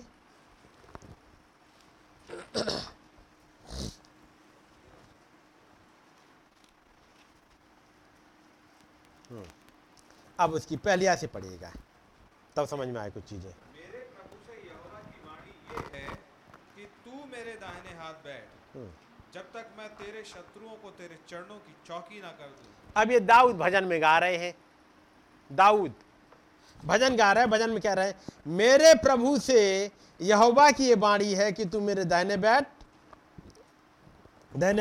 जब तक मैं तेरे शत्रुओं को तेरे चरणों की चौकी ना कर दूं। तेरे पराक्रम का राजदंड यहोवा सिय्योन से बढ़ाएगा। ये यहोवा कह रहे हैं, किससे? दाऊद कह रहे हैं कि मेरे प्रभु से बातचीत चल रही है उस महान खुदाबंद की, और वो कह रहे हैं कि तू मेरे दाहिने हाथ बैठ जब तक मैं तेरे शत्रुओं को तेरे चरणों की चौकी कर दूं। आगे तेरे पराक्रम का राजदंड यहोवा सिय्योन से बढ़ाएगा। तू अपने शत्रुओं के बीच में शासन कर। तेरी प्रजा के लोग तेरे पराक्रम के दिन स्वेच्छा बलि बनते हैं। तेरे जवान लोग पवित्रता से शोभायमान और भोर के गर्भ से जन्मी हुई ओस के समान तेरे पास हैं। यहोवा ने शपथ खाई और न पछताएगा कि तू मलकीसदेक की रीति पर सर्वदा का याजक है। ये दाऊद ने तो कह दिया, लेकिन नाम अभी भी डिक्लेयर नहीं हुआ, नाम छिपा हुआ भी। बस ये उस महान यहोवा ने मेरे प्रभु से कहा, तू महायाजक है, तू मलकीसदेक की रीति पर सदा काल का याजक है। अब पौलुस देख रहे हैं, उसको उन्होंने मलकीसदेक को पढ़ लिया। फिर देखा एक और है जिसके लिए कहा तू मलकीसदेक की रीति पर हमेशा का महायाजक है। ये कौन सा है? अब वो ढूंढेगा उन किताबों में कि मलकीसदेक की रीति पर कौन है और मलकीसदेक की रीति क्या होती है। एक तो मलकीसदेक की रीति हो, पता हो क्या है, क्या डिफरेंस है हारून की रीति और महायाजक मलकीसदेक की रीति में, और ये महायाजक बन गया। उसका मतलब ये महायाजक हारून की रीति पर नहीं बना है। इन आयतों को उठा करके वो इब्रानियों 4 और 5 अध्याय में आते हैं कि जरूरी था वो उस वाली रीति पर ना हो बल्कि नई वाली रीति पर आए। इब्रानियों 5:4। और ये आदर का पद कोई अपने आप से नहीं लेता जब तक कि हारून की नाई खुदा की ओर से ठहराया ना जाए। जी आगे, वैसे ही मसीह ने भी महायाजक बनने की बड़ाई अपने आप से नहीं ली, पर उसको उसी ने दी जिसने उससे कहा था कि तू मेरा पुत्र है, आज मैं ही ने तुझे जन्माया है। वह दूसरी जगह में भी कहता है तू मलकीसदेक की रीति पर सदा के लिए याजक है। अब देखिएगा, अब एक आयत उठाइए। एक आयत उठाई उन्होंने भजन संहिता 2 से, भजन संहिता 2 और इसकी 7वीं आयत उठाई कि ये पुत्र है। वहीं पे मिलेगा पुत्र को चूमो और तू मेरा पुत्र है जो आज मैं ही ने तुझे जन्माया है। वो बातें कौन से आज की बात कर रहा है? आज ही मैंने तुझे जन्माया है। और उसके बाद कहा तू मलकीसदेक की रीति पर सर्वदा का याजक है। ये दोनों आयतें जोड़ ली। फिर प्रकाश वो उत्पत्ति ले आए और तब एक तस्वीर लेकर के आ रहे हैं उन तमाम कड़ियों को जोड़ते हुए जो मोहर लगाएगी पौलुस एक प्रॉफिट है। 10वीं आयत, और उसे खुदा की ओर से मलकीसदेक की रीति पर महायाजक का पद मिला। जी, ये किसी महायाजक दुनिया वाले ने नहीं दिया। महायाजक का पद इसे खुदा की ओर से दिया गया। खुदा की ओर से हारून को भी दिया गया, लेकिन यहां मलकीसदेक की रीति पर इसको दिया गया। अब आइए 11वीं आयत पे। इसके विषय में हमें बहुत सी बातें कहनी है। किसके विषय में? अब इस मलकीसदेक के विषय में, उस वाले के विषय में नहीं जो अब्राहम से मिला। अब वो महायाजक अब कहां आ गया है? उसने रूप चेंज किया और अब कहां आ गया है? ये नहीं कि वो मलकीसदेक अलग और ये अलग, मैं ये नहीं कह रहा हूं। वो मलकीसदेक अब किस रूप में आया हुआ है? अब उसने रूप बदल दिया है और अब एक इंसान बन के हमारे बीच में रहा। इसके विषय में हमें बहुत सी बातें कहनी है जिनका समझाना भी कठिन है। यही तो वो खुद महायाजक भी बोल रहा था। वो खुद महायाजक अपने चेलों से कह रहा है मुझे तुमसे बहुत सी बातें कहनी है, लेकिन कब कहें? समझाना कठिन है। अभी तुम उन्हें सह नहीं सकते हो, लेकिन ये बात थी क्रूस पर चढ़ाए जाने से पहले। अब वो बदल चुका, वो क्रूस पर चढ़ाया गया, वो नीचे गया, तीसरे दिन जी उठा, दिखाई दिया, बातचीत करी, उस महिमायुक्त शरीर को दिखाया, ये बताया अब ये सदाकाल का महायाजक है। तो कर अब तो तुम्हारी समझ में आ जाना चाहिए था। यूहन्ना की इंजील उसके 14, 15, 16 में समझाना मुश्किल था, लेकिन अब तो बदल गई ये चीजें कि नहीं। अब तो मर के जी उठा है।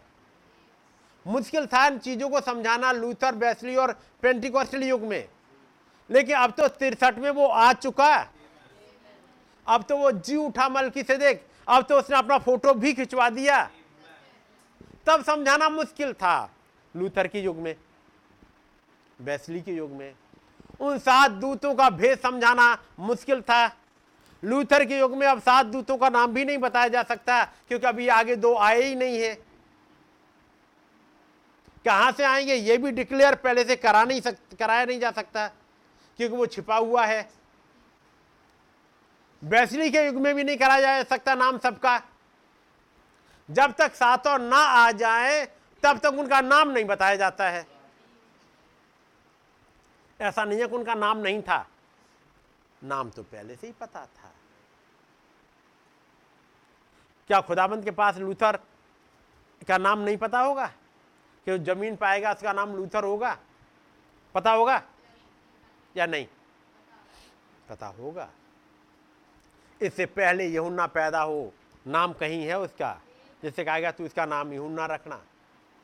एक है जिसके लिए कहा गया, और वो 14वीं पीढ़ी में वो लड़का आएगा जिसका नाम योशिया रखा जाएगा, वो आएगा। वहाँ जब भाई ब्रानम मीटिंग ले रहे हैं और एक दिन एक वो कुछ बुजुर्ग हस्बैंड वाइफ आते हैं और आके पूछते हैं भाई ब्रानम की मीटिंग में, सुनते हुए आए बहुत दिनों से, वो कह रहे हैं वो अपना नाम बताना। भाई ब्रानम अपना नाम बताते हैं, फिर ब्रानम स्पेलिंग बताना, और वो लेडी उसकी वो कागज, छोटा सा पीला कागज उसे लिए बैठी है। हाँ, BRANHM ब्रानम, यही है। वो दोनों उछल पड़े। तो भाई ब्रानम पूछते क्या बात है, तो बताया कि बहुत साल पहले वहाँ पर हम लोग वो मीटिंग किया करते थे और वहाँ पर प्रोफेसी हुई और वहाँ कहा था इस सिटी में ब्रानम नाम का प्रचारक आएगा, तुम उसकी सुनना। इसलिए हमने सुना और हम आ गए हैं। वो कागज पीला पड़ चुका था, न जाने कब से लिखा हुआ है।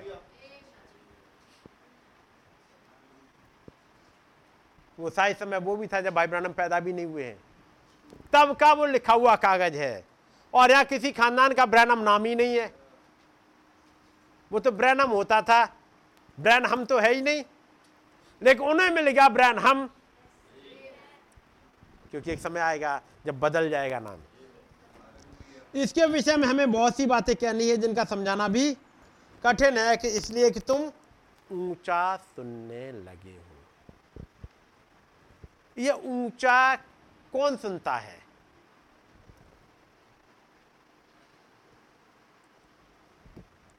ऊंचा समझने का, सुनने का मतलब समझे थे अंग्रेजी में क्या लिखा है, डल ऑफ हियरिंग। ये ऊंचा सुनना के बारे में आऊं तो कौन कौन है जो ऊंचा सुनते हैं? ऊंचा का मतलब समझ रहे होते अंग्रेजी समझ रहे, डल ऑफ हियरिंग। ये बीमारी किस किस को लग सकती है जी? जो एजिड होते हैं और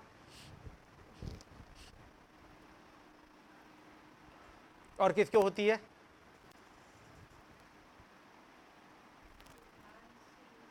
जो ध्यान से नहीं सुनते हैं, और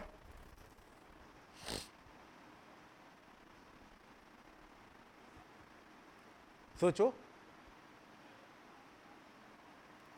प्रॉब्लम आती है कहीं ना कहीं।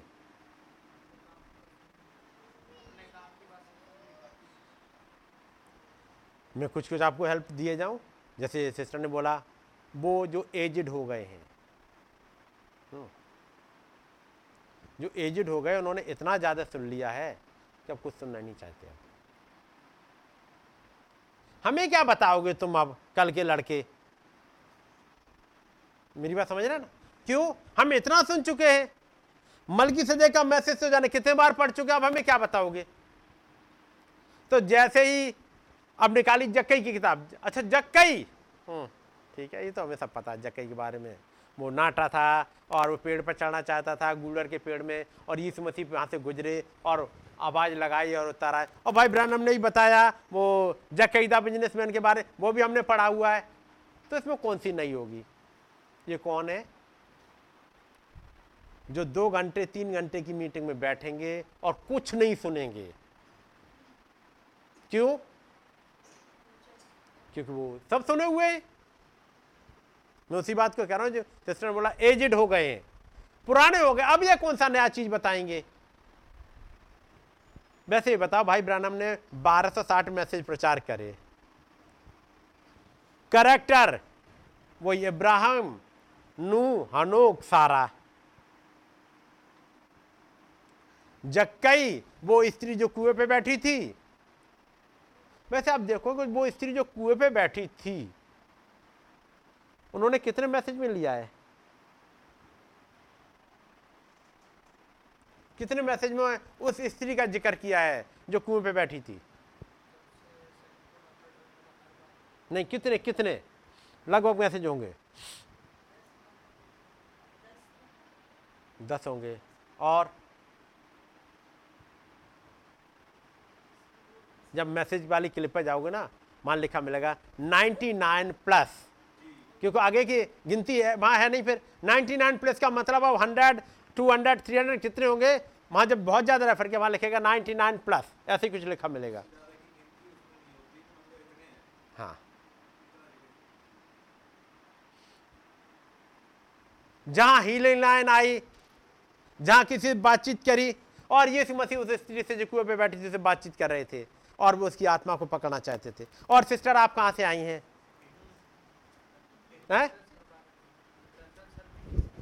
लगभग ऐसे ही मिलेगा, 99+ है, मतलब जहां तक 1200 मैसेज प्रचार करे हैं, 1200 मैसेज जो रिकॉर्डेड है, मतलब रिकॉर्डेड है।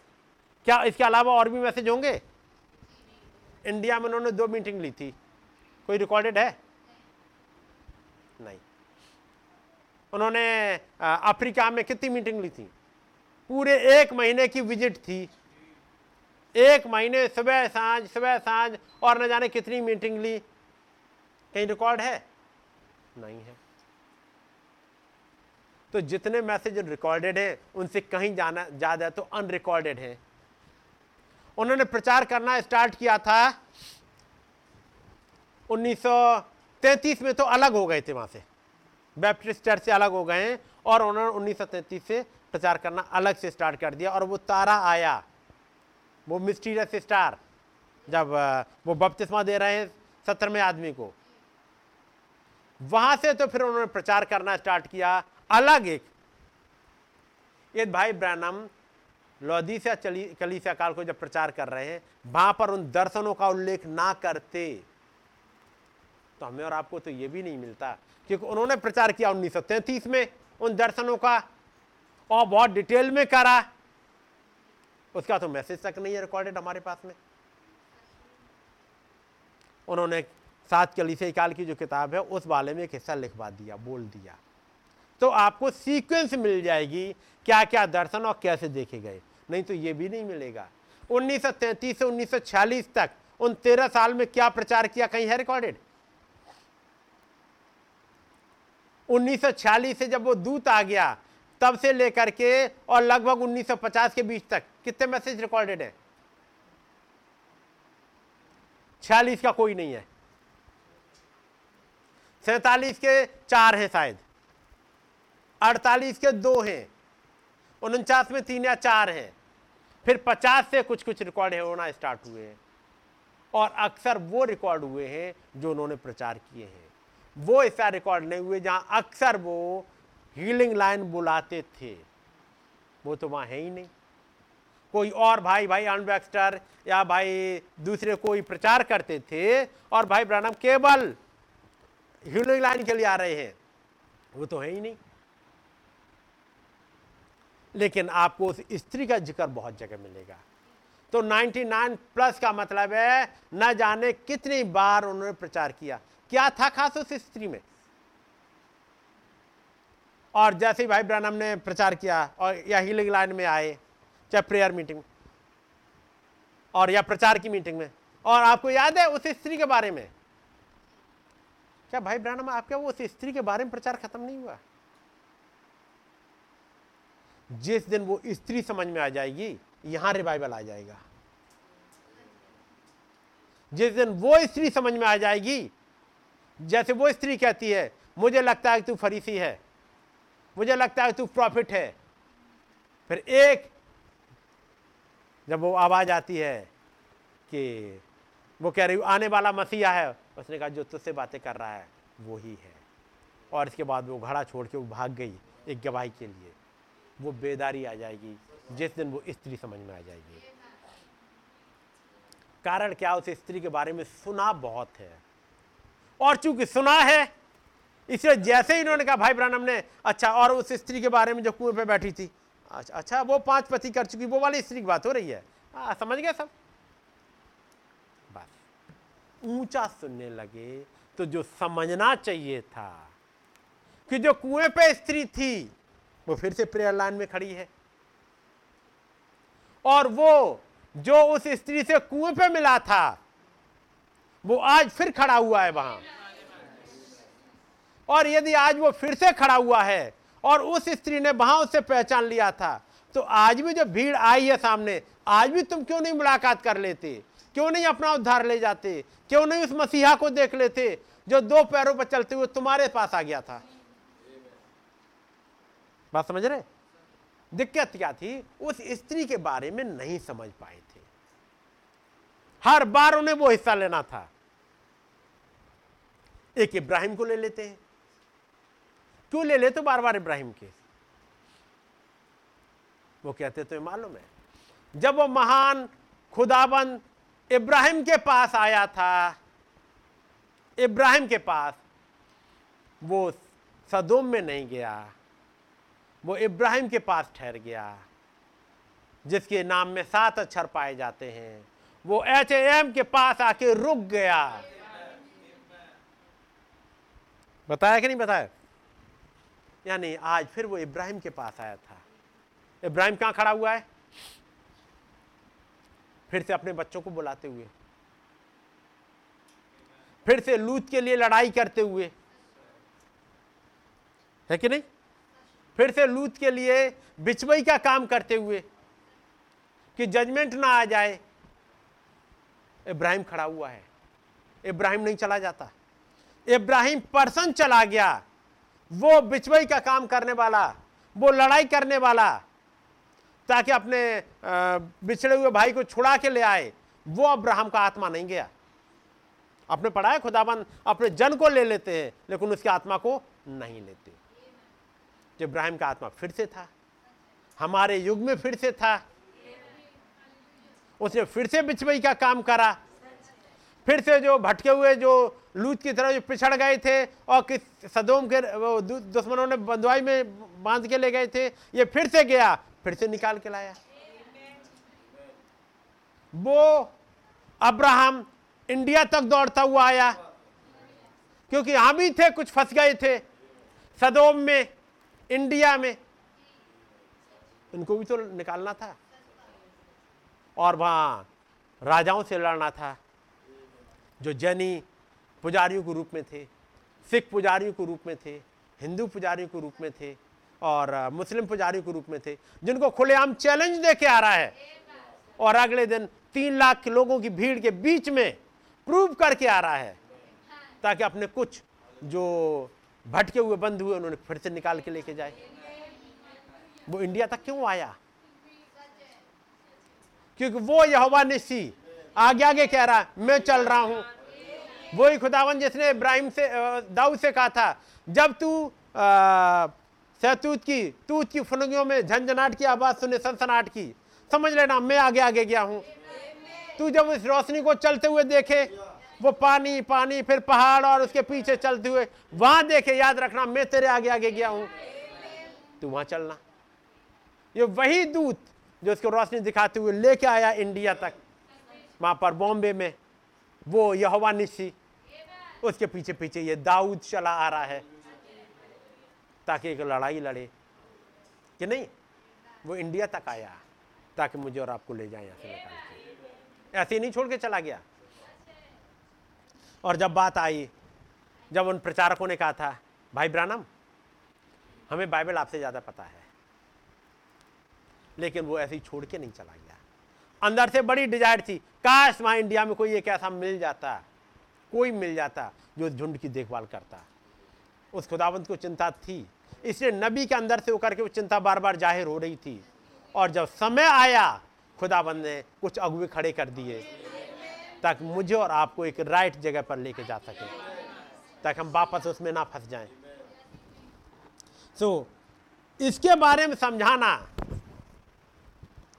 उस मलकीसेदेक के बारे में बात करना समझाना बहुत कठिन है। कारण शैतूत की फुनगियां की सुनी तो वहीं अटके हुए हैं। क्या वो शैतूत की फुनगियां, क्या वो लाइट नहीं हो सकती? एक बस ये चिन्ह मिल जाए कि यहोवा आगे आगे गया है। वो ही खुदाबंद जब आयोवा में है वो कहता है, क्या तुमने वो सनसनाहट सुनी और वो हवा गुजरी और वो बवंडर और मेरे कोट को झाड़ के गया है। ये खुदाबंद गुजरा है, वही जो दाऊद के साथ गुजरा था आगे आगे कुछ कहने के लिए, आगे बढ़ मैं तेरे साथ हूँ। वही जब ये आका खंबा, ये फोटो, ये वाली फोटो आई थी, वो पीछे वहाँ बैठे हुए हैं भाई ब्रानम, डॉक्टर बेस्ट ने अपनी सारी भड़ास निकाल ली है, जो कुछ कहना था कह लिया है, भाई बॉसवर्थ के सर पर वो मुँह पे मुक्का तान के फोटो खिंचवा चुके हैं, ये सब कुछ हो चुका है। और तब फिर वो, इससे भी बेस्ट को तसल्ली नहीं मिली, फिर कहता है उसे बुलाओ जो अपने आप को हीलर कहता है। भाई बॉसवर्थ कहते हैं लेकिन उन्होंने कभी अपने आप को हीलर नहीं कहा।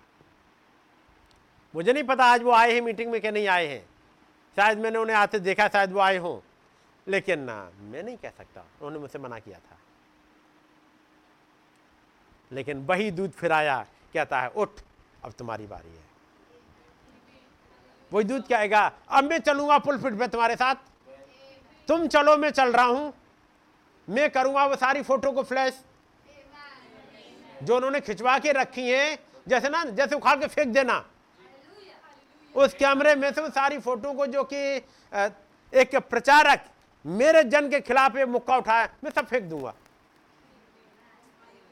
वो किसी अखबार में नहीं छपेंगी, ये डॉक्टर बेस्ट की मर्जी कभी भी पूरी नहीं हो पाएगी कि वो ये वाली फोटो जो उन पर घूसा ताने हुए ये छप जाए, ये कभी हो नहीं पाया। डॉक्टर बेस्ट की मर्जी पूरी हो नहीं पाई। ये लूसीफर की वो उंगली उठा के इसने ये गुनाह किया, ये गुनाह किया, ये गुनाह किया, खुदाबंद ने इस वाली किताब को लेकर फेंक दिया। जब वो आगे बढ़े उन्होंने कहा तुमने कुछ भी किया हो मैंने भूलने वाले सागर में फेंक दिया। ये तस्वीर भाई 26 जनवरी तक की रखी, 24 जनवरी से शायद 24 जनवरी 1950 तक की रखी कि खुदाबंद ने वो फोटो आने ही नहीं दी। क्या मेरे और आपकी जिंदगी की फोटो आने दी? वो रील बार बार देखते रहे, जैसा कि जकरिया की किताब में आप पढ़िएगा, वहां बार बार देख रहा कहां गई वो किताब। लेकिन सन्नाटा आया था जब खुदावंद ने कहा था कि इनका कोई भी रिकॉर्ड, डेविल्स का चुप हो जा, थोड़ी देर के चुप हो, मुझे अपना काम करने दे। और वो फिर यहू से माजा के सारे कपड़े उतार दिए गए। ऐसा ही हुआ। ये 24 जनवरी को खुदावंद ने करके दिखा दिया, है कि नहीं? कब करके दिखाया था? 24 जनवरी 1950 को। फिर एक दिन आया जब 24 मार्च आ गई 1963 में, जब वो 7वीं मोहर प्रचार कराई, एक सन्नाटा आ गया, इनके गुनाह खत्म कर दिए गए। इनकी फोटो जिन पर उस डेविल ने घूसा ताना था, जिस पर उसने हाइलाइटर लगा दिए थे, इन्होंने ये गुनाह किया, मैंने पकड़ लिया इन्हें कहाँ। जैसे उस दिन उस औरत को लेके आए थे जो गुनाह में पकड़ी गई थी, लेके आए थे, हमने हाईलाइट कर लिया ये स्त्री गुनाह में पकड़ी गई है। लेकिन जिसके पास लेके आए उसने जैसे उस किताब के पन्ने ही फेंक दिए हों। और वो कह रहा है कि जिसने कोई गुनाह ना किया हो वो पत्थर मारे। जिनकी किताबें बंद थीं उनकी सबकी खुल गई, और जिसकी खुली किताब लेके आए थे उसने उस टाके फेंक दिया, खत्म। कह रहे हैं मैं तुझ पर कोई दोष नहीं लगाता। लेकिन यह सेंटेंस सुनने के लिए कि मैं तुझ पर कोई दोष नहीं लगाता, वो भीड़ नहीं थी। उस सन्नाटे में उस वहां पर भीड़ तोड़ के चली गई। एक एक करके किसी ने अपना बैग उठाया, किसी ने अपना कोट उठाया, कुर्सी आगे करी और चले गए। जब नबी ने प्रचार किया कि मैं उस स्वर्गीय दर्शन का कभी भी अवज्ञाकारी नहीं रहा, वो उन्होंने कोट उठाया चल दिए, फिर अगले ने उठाया चल दिए, फिर अगले ने उठाया चल दिए। ये सुनने के लिए कि ये कहने क्या आया है। यहाँ पर एक मिला जो कहते हैं, भाई ब्रानम आप मुझसे गुस्सा तो नहीं है? मुझे बहुत बुरा लगा था इस बात को लेके। उन्होंने कहा भाई जीन मैं आपकी जगह होता तो मैं पश्चिम में जा बसता। उस भाई ने इस बात को सुन लिया, मुझे कहाँ जाना है, क्योंकि आगे नबी ने कहा यह जगह न्याय के नीचे आ गई है। उन्होंने अपना बिजनेस सब इकट्ठा किया और चले गए ट्यूशन में एक और जगह तैयार करने के लिए। जैसे एक मैसेज मिल गया जैसे मैं पश्चिम में चला जाता। जी नॉर्म ने कहा ठीक है, मैं अब पूरब नहीं जाऊंगा, मैं उत्तर या दक्षिण नहीं जाऊंगा, मैं पश्चिम में जाऊंगा। और वो टीसान में जाके बस गए, उन्हीं पहाड़ियों के पास जहां पर एक दिन फिर तलवार आई, जहां पर वो किताब आ गई। जी नॉर्मन उस घटना के गवाह बन गए जब वो धमाका हुआ। जी नॉर्मन उस मैगजीन को लेके बैठे हैं जिसमें वो बादल की तस्वीर छपी हुई है। जी नॉर्मन का नाम लिख गया, उनमें किसी का नाम लिखा। कौन कौन उठ के चले गए ये जरूर लिखा। एक ने उठाया, फिर अगले ने उठाया और एक उठाया, और ऐसे करके 10 चले गए। उनमें किसी का नाम नहीं है, लेकिन एक का नाम है जिसने नबी की सुनी थी। इनके विषय में हमें बहुत सी बातें कहनी है। इनके विषय में इन्होंने हमारे युग में क्या किया, वही जो 2000 साल पहले किया था इन्होंने ही किया था। जब वो औरत आई थी जिस पर गुनाह का दोष लगाया जा रहा था, जिसके ऊपर पत्थर लेकर लोग खड़े हुए थे, यही थे जिन्होंने क्या दिया, जा मैं तुझ पर दोष नहीं लगा था। वही थे जिन्होंने 1963 में आके कहा ये ब्राइड इस पर मैं कोई जजमेंट नहीं लगाता, ये साफ कर दी गई है। खुदा को उसके गुणों से पहचान लीजिएगा। जो उन्होंने तब किया था वो आज भी करते हैं। जो उन्होंने तब किया था, उस कुएं पर जो स्त्री बैठी थी, जो 5 पति कर चुकी थी, अभी भी कहीं घूम रही थी, इधर उधर डिनोमिनेशन में जाने कहाँ कहाँ घूमी थी, कभी इस डिनोमिनेशन में, कभी इस डिनोमिनेशन में, कभी ये उसका पति है, कभी ये पति है, कभी ये पति है, कभी ये डिनोमिनेशन में, कभी उसमें। लेकिन जब ये आ गए उन्होंने समझा दिया तो त्रिकोणा कहाँ है, मसीहा आया कहाँ है, मसीहा ने आज कौन सी देह धारण करी है, कहाँ से तुझसे बात कर रहा है। और जब उसे खबर मिल गया वो मसीहा जो शरीर में आने वाला था वो आ चुका है। यही वो मलकी से देखा जिसके बारे में समझाना तो कठिन है। इसलिए ऊंचा सुनने वाले मत बनिएगा, डल ऑफ हियरिंग, सुनने में ऊंचा। और कौन होते ऊंचा सुनने वाले? चलिए कुछ मैं बस अभी तो वही ऊंचे सुनने वाले पे आया हूँ, अपनी वाली आयत पे आया ही नहीं हूँ। लेकिन ऊंचा सुनना, और कौन कौन सुनता ऊंचा? एक वो एजिड थे, तो बता दिया एजेड वाले कौन से होते हैं। इसलिए अपनी एज मत बढ़ने दो, बच्चों की तरह बने रहो, जिसके लिए नबी ने कहा वो बच्चे जो सीखना चाहते हैं।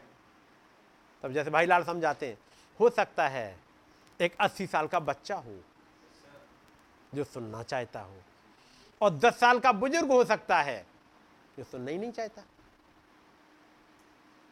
वो 90 साल की जो मिली थी रेस्टोरेंट में, जब उसने सुना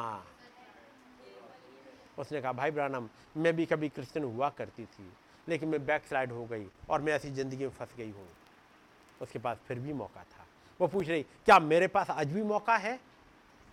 पता है यही था क्या आज भी मेरे पास ऐसा मौका है कि मैं वापस आ सकती हूँ? वो एक बच्चे की तरह कह रही, क्या मैं आ सकती हूँ आज भी ऐसी हालत में? मेरी जिंदगी इतनी खराब थी, क्या आज भी मैं वापस आ सकती हूँ? उन्होंने कहा हाँ। कब? अभी अभी। और वो आ गई। एक थे डॉक्टर रीड हेड, जाने क्या क्या पढ़ा था उन्होंने, इतना पढ़ लिया था।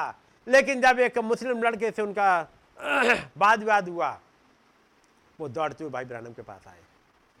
कह रहा, भाई ब्रानम मेरे पास इतनी डिग्रियां हैं, मैं पूरी दीवार सजा सकता हूं, लेकिन क्या हमने जो सीखा है वो गलत था? क्या हमारे टीचर गलत थे जिन्होंने हमें सिखाया? क्योंकि बहुत बड़ा प्रोफेसर है वो। और उसकी हर एक बात को उस मुस्लिम लड़के ने काट दिया था। तब वो डॉक्टर रीड हेड कहते हैं, भाई ब्रानम क्या वो मेरे सारे टीचर गलत थे?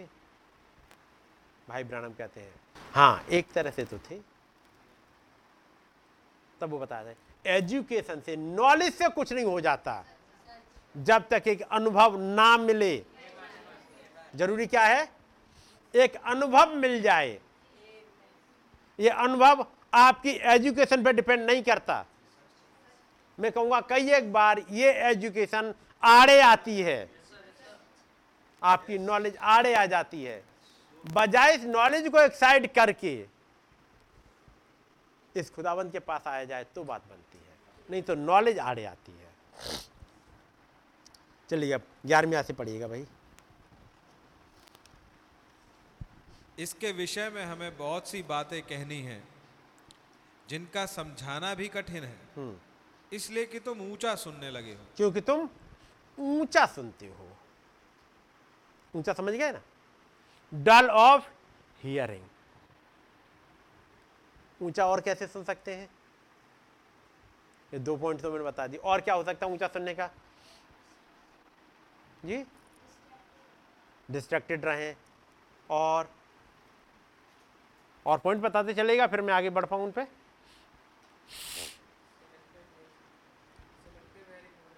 सेलेक्टिव हो गए। और कुछ और हो सकते हैं ऊंचा सुनने के।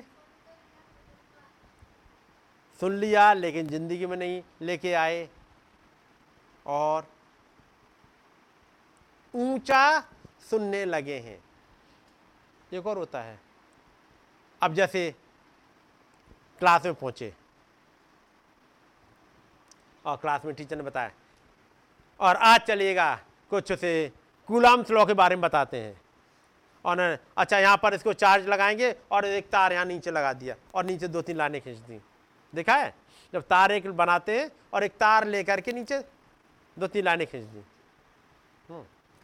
इसको चार्ज दिया गया और उसके बाद इसका पॉजिटिव चार्ज और नेगेटिव चार्ज, और नीचे एक डंडी खींच के ऐसे और नीचे, और उसके बाद आगे बढ़ गए। अब स्टूडेंट परेशान इस बात को लेकर के है कि इसमें 2 चार्ज थे, एक का तो उन्होंने कर लिया, दूसरा कहाँ गया? होता भाई फिजिक्स में ऐसे ही। और वहां ऐसे ऐसे करके बना दिया, इसको अर्थिंग में कर दिया। क्योंकि जब तक उसकी अर्थिंग में ना कर दो तब तक आगे प्रॉब्लम सॉल्व होगी ही नहीं। अब जब अर्थिंग वाला कॉन्सेप्ट समझाया गया था तब मीटिंग में, क्लास में थे नहीं।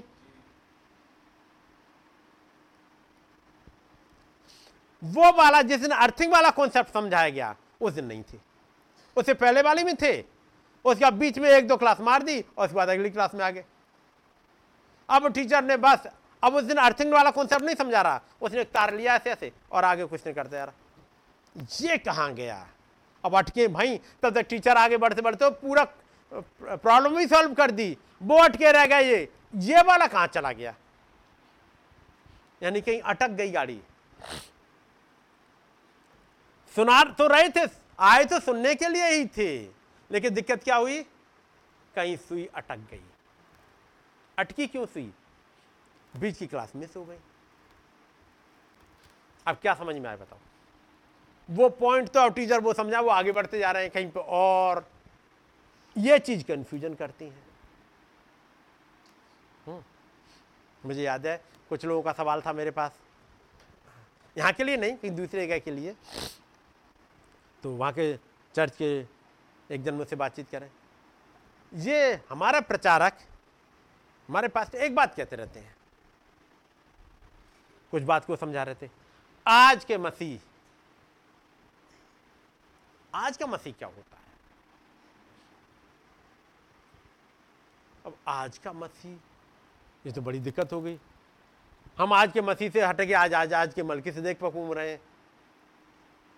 अब आज का मसीह क्या होता है। हाँ, 2000 साल पहले जो मसीह आया उसके बारे में तो जानते हैं, आज के मसीह के बारे में चक्कर क्या हुआ, बीच की क्लासेस मिस हो गई थी।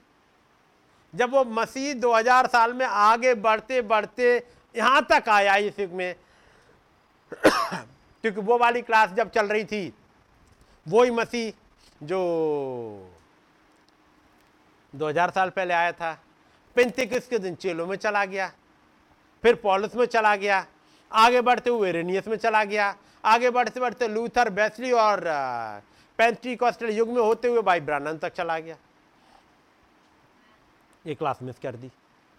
क्या करते, कभी कहीं वो वाला दिखा देते, वो फोटो, हम इस वाले को तो अभी नहीं समझ पाए, उसको क्या समझेंगे, बीच की क्लास मिस हो गई।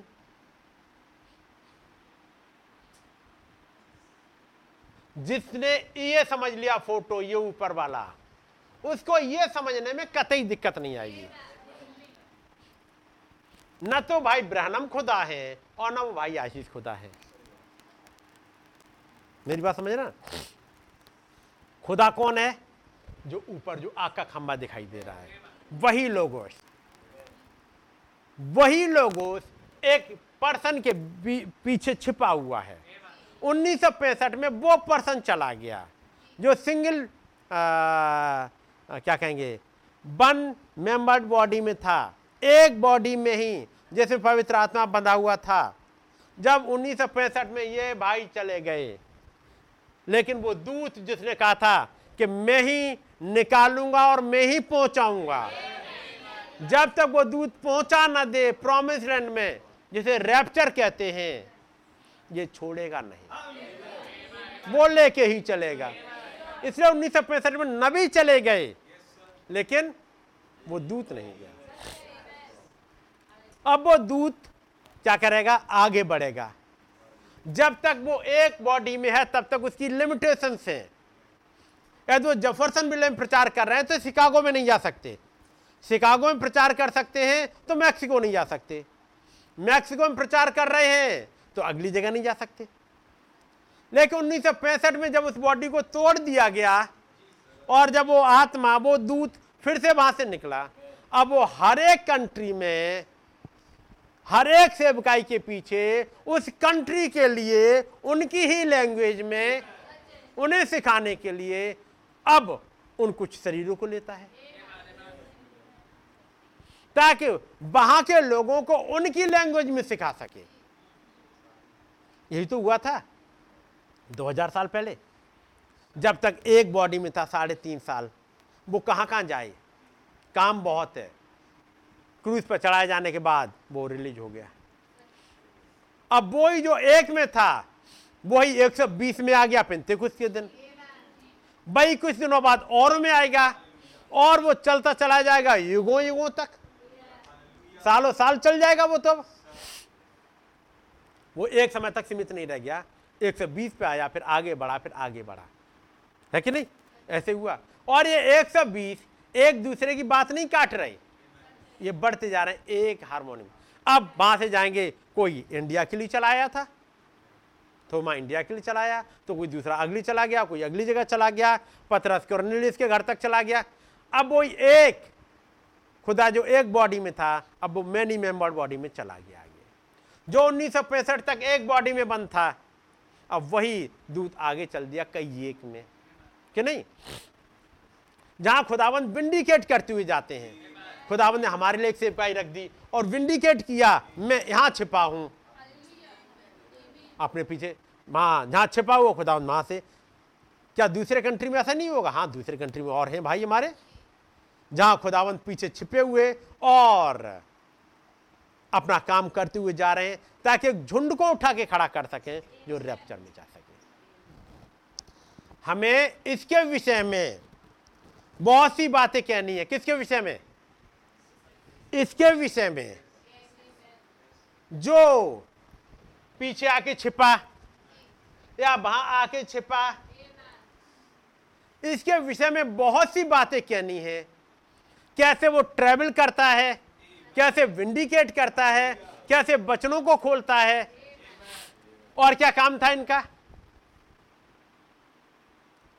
ये जब भी आते हैं तो एक काम करते हैं, रोटी लेके आते हैं और दाखमधु लेके आते हैं, क्या नहीं?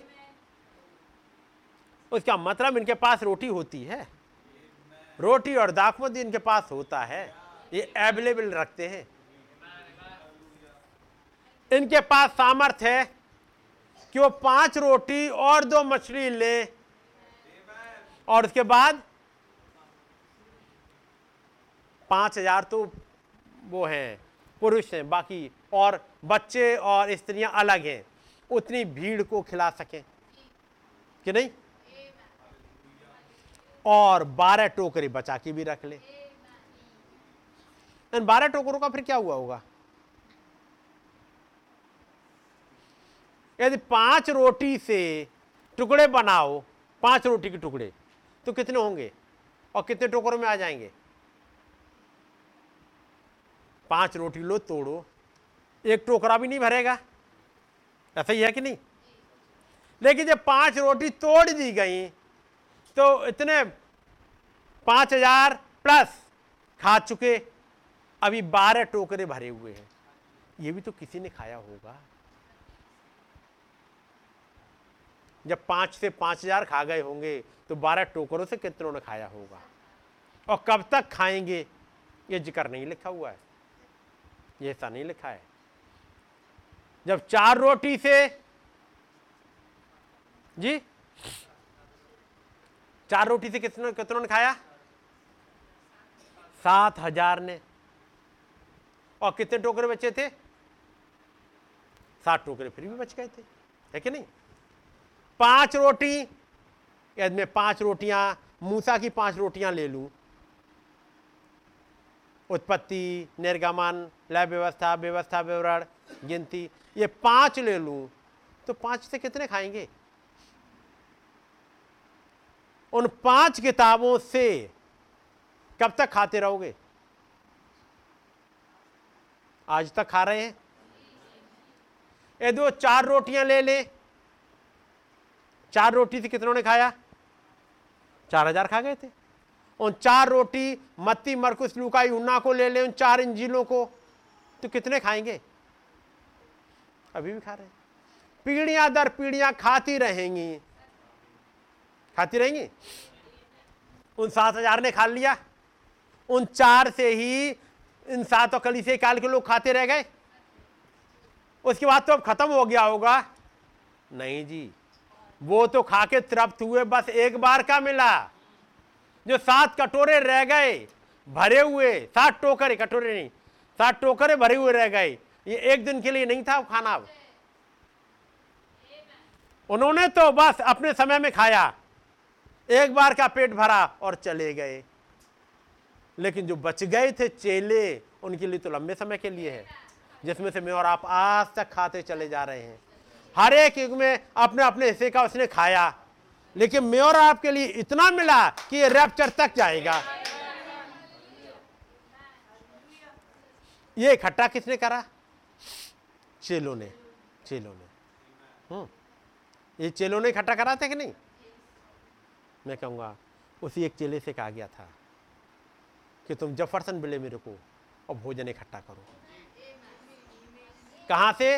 वही जो खुदावन ने प्रोवाइड किया था। अब इकट्ठा करो भोजन को और कुछ टोकरों में भर दो, और वो टोकर मेरे और आपके पास भर दिए गए। जो 62 में, 63, वो तमाम मैसेज वो रखे गए। अब तुम जफरसन विले में रुको और भोजन इकट्ठा करो। तो फिर किसने इकट्ठा किया था टोकरा? कौन भर के लाया था टोकरा? भर के लेके आया, 1260 मैसेज का टोकरा भर के ले आया। लो खाते रहो। है कि नहीं, मिरर आपके लिए। यदि आप खाते रहे तो आप पीछे नहीं रह जाओगे, आपको हर एक चीज पता होगी कौन सी चीज कहाँ कही गई है।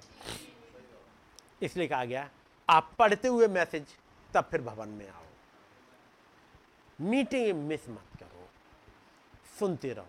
आप कई एक बार यहाँ नहीं पहुँच पाते हो, आप अपनी जगह पे हो, कहीं ना कहीं सुनते रहो, मिस मत करो, ताकि आप कहीं ऊंचा ना सुनने लगो।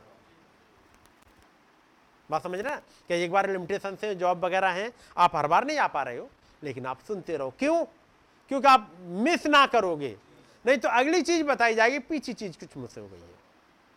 इसलिए आप कहीं भी हैं, आप कंटिन्यू बने रहिएगा, तब आप ऊंचा नहीं सुनोगे। नहीं तो पता लगा अर्थिंग कहाँ गई, ये वाला करंट कहाँ चला गया, ये वाले का क्या हुआ, अब इन्हीं सवाल पे अटके हैं, तब तक गाड़ी निकल गई। पढ़ेगा भाई 11वीं आयत से। इसके विषय में हमें बहुत सी बातें कहनी हैं, जिनका समझाना भी कठिन है, इसलिए कि तुम ऊंचा सुनने लगे हो। ये ऊंचे सुनने वालों को समझाना कठिन हो जाता है, बार बार वहीं पर रिपीट कब तक करा जाए। और पॉलिस जैसा शख्स तो कह रहा कब तक मैं बताता रहूं उन्हीं बातों को, थोड़े से आगे बढ़ो। आगे समय के विचार से तो तुम्हें गुरु हो जाना चाहिए था, तो भी क्या ये आवश्यक है कि कोई तुम्हें खुदा के वचनों की आधी शिक्षा फिर से सिखाए, और ऐसे हो गए हो कि तुम्हें अन्न के बदले अब तक दूध ही चाहिए। जी, कैसे हो गए हो? तो भी क्या ये आवश्यक है कि कोई तुम्हें खुदा के वचनों की आधी शिक्षा फिर से सिखाए, और ऐसे हो गए हो, ऐसे थे नहीं, ऐसे थे नहीं। ये कौन से वाले लोग हैं, इनके लिए आगे बात करेंगे, छठे अध्याय में आओगे। ये हैं पेंटीकॉस्टल्स।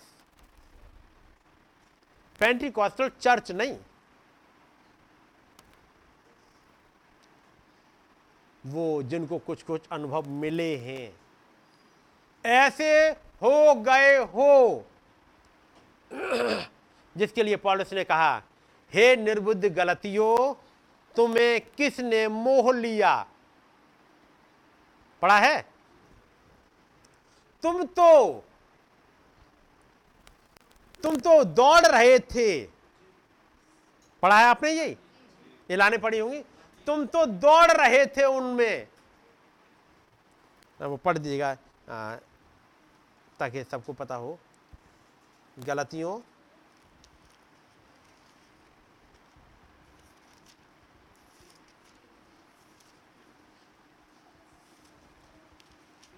गलतियों 3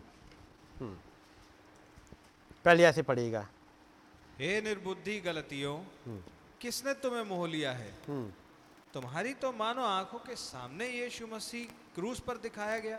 जी, तुम्हारी तो आंखों के सामने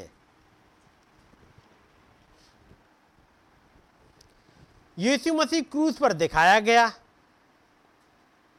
आगे, मैं तुमसे केवल ये जानना चाहता हूं कि तुमने आत्मा को क्या व्यवस्था के कामों से या विश्वास के समाचार से पाया।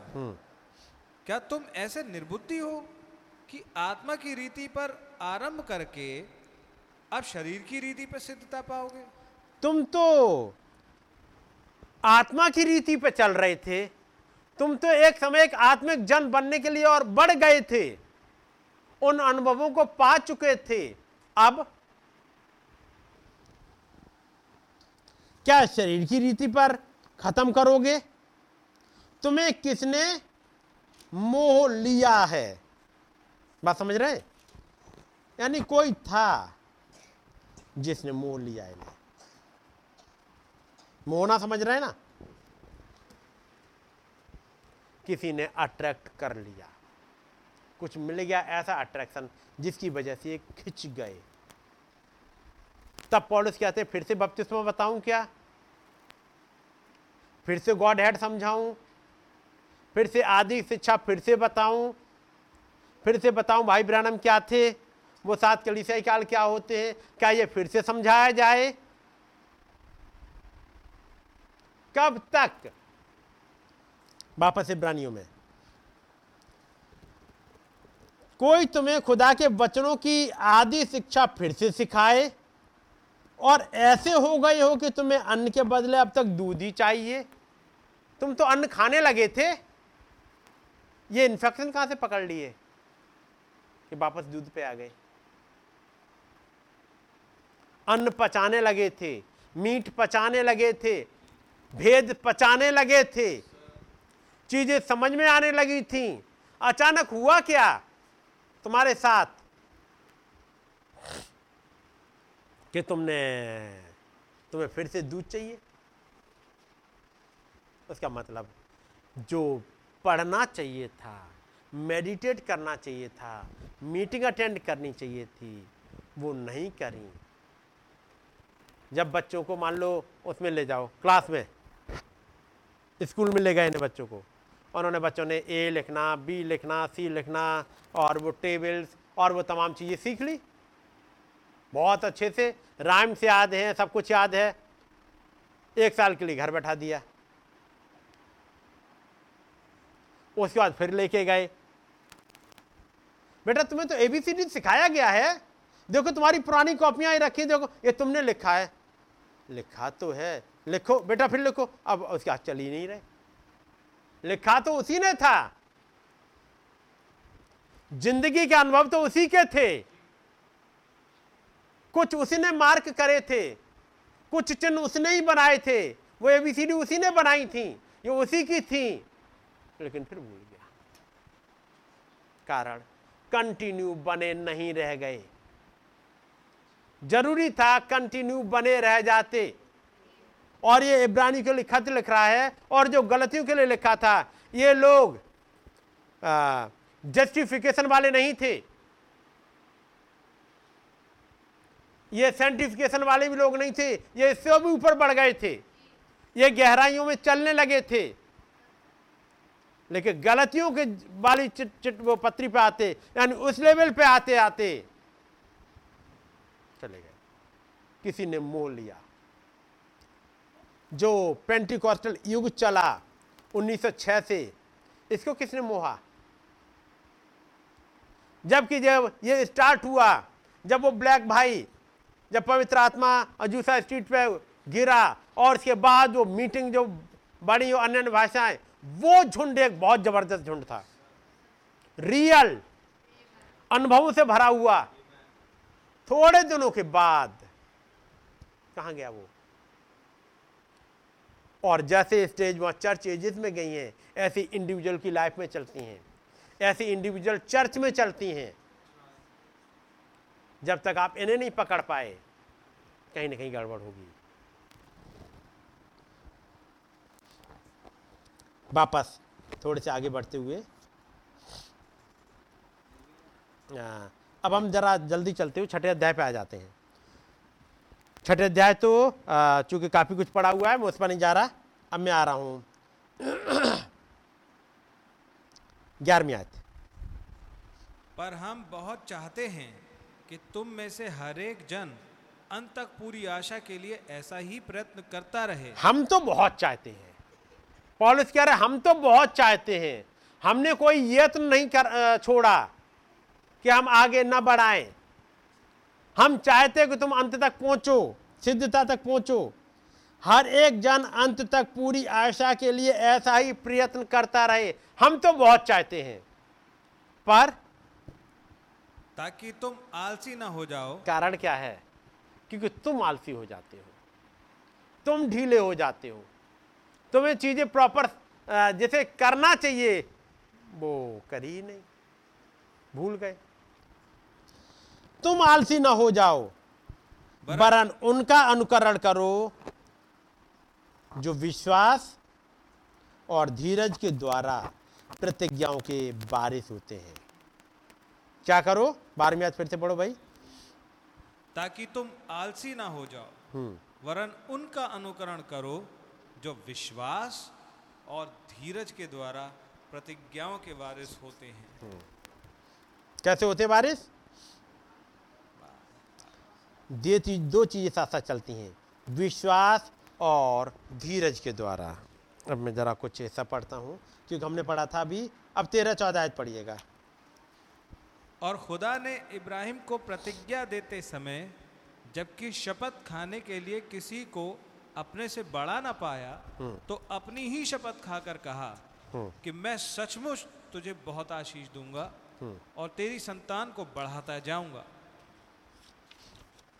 बस यहीं तक। अब मैं जरा पढ़ता हूँ, सेंटेंस सुनिएगा। मैं सुनिश्चित हूँ कि सभा के लोग ये याद कर सकते हैं कि हमने उसका अध्ययन किया था। मैं मैसेज का नाम बता दूँ आपको, ये मैसेज है मलकीसदेक, महान राजकुमार और राजा। 1955 का है, 9 जनवरी का मैसेज है ये। और यदि आप टेबल में चाहेंगे तो उसमें हिंदी में भी है, ये वाला ऐसा हिंदी में भी आ गया है, टेबल में हिंदी में है। और जो मेरे पास मैसेज है, चूँकि उसी की कॉपी है मेरे पास में, तो पैरा नंबर भी आपको वैसे ही मिलते जाएंगे। सही, मैं सुनिश्चित हूँ, पैरा नंबर 12, मैं सुनिश्चित हूँ। यहाँ पे देखो, मिल जाए तो निकाल देना, हिंदी में है वहाँ पे, मैसेज अब में है शायद, मैसेज अब में पैरा नंबर शायद इसी का यही है जो हिंदी में पढ़ रहा हूँ, उसी में है। अंग्रेजी में पैरा नंबर चेंज होगा, याद रखिएगा। अंग्रेजी में पैरा नंबर यदि यहाँ 12 है तो लगभग वो 30-35 के आसपास जाएगा अंग्रेजी में। जहाँ पर वो बाइबल की आयत पढ़ते हैं कि खुदा ने इब्राहिम से प्रतिज्ञा करते समय जब शपथ खाने के लिए किसी को अपने से बड़ा ना पाया तो अपनी शपथ खाकर कहा। अब आप सुनते चलिएगा, नहीं मिले तो। मैं सुनिश्चित हूँ कि सभा के लोग ये याद कर सकते हैं कि हमने उसका अध्ययन किया था जो प्रभु ने किया है और कैसे उसने अब्राहम से प्रतिज्ञा की थी, क्योंकि इससे पीछे वाला टॉपिक भाई ब्रैनम अपने चर्च में ले चुके हैं, उन प्रतिज्ञाओं के बारे में जो खुदाबंद ने इब्राहिम से करी थी। अब वो इस वाले हिस्से पे आए हैं, 27, 37। हाँ ठीक है, वही 3 टाइम्स है, कुछ मैंने देख लिया था। इंग्लिश में 37 है, हिंदी में 12 है। अब आप सुनते चलिएगा, नहीं मिलता कोई बात नहीं। और कैसे उसने अब्राहम से प्रतिज्ञा की थी कि वो उससे, अब यहाँ सेंटेंस सुनिएगा, कैसे वो उससे और उसके बाद उसके वंश से सदा काल के लिए इस वाचा को बांधेगा। और वाचा क्या थी? 14वीं आयत में है यहाँ कि मैं सचमुच तुझे बहुत आशीष दूंगा और तेरी संतान को बढ़ाता जाऊंगा। तुझे बहुत आशीष दूंगा और तेरी संतान को बढ़ाता जाऊंगा। अब सुनिएगा नबी जो कहते हैं, प्रभु ने इसकी शपथ खाई थी और कोई भी शपथ खाता है, कोई भी जब शपथ खाता है तो वो अपने से बड़े की कसम खाता है, क्योंकि कोई भी प्रभु से बढ़कर नहीं था, इसलिए प्रभु ने खुद अपनी ही शपथ खाई कि वो इस वाचा को अब्राहम के संग निभाएगा। इस वाचा को अब्राहम के साथ निभाएगा। वायदा किसने किया है? खुदाबंद ने अपनी शपथ खाई और शपथ खा के क्या कहा? सेंटेंस सुनिएगा, यह है, खुद अपनी ही शपथ खाई और क्या खाई थी कि वो इस वाचा को इब्राहिम के संग निभाएगा। क्या मतलब हुआ इसका? ये जो बात आ गई ना, निभाएगा, हालात कैसे भी हो, उसने शपथ खा ली मैं निभाऊंगा। ऊंच में, नीच में, बीमारी में, तंगी में, मुसीबत में, हर हालत में मैं निभाऊंगा। ये बात जिसे कहते हैं निभाना, ये बहुत इंपॉर्टेंट वो है और बहुत ही वजनदार है। खुदाबंद ने वादा कर दिया मैं निभाऊंगा।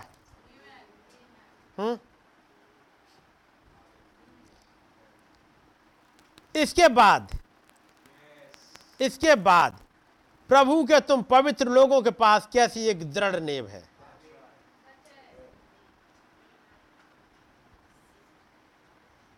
पैरा नंबर 15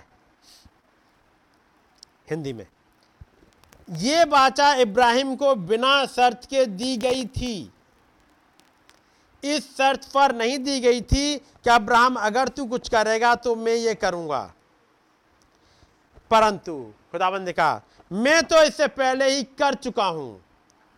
ये वो नहीं है जो हम करते हैं, ये तो वही है जो उसने हमारे लिए किया है, इसने हमारे लिए किया है।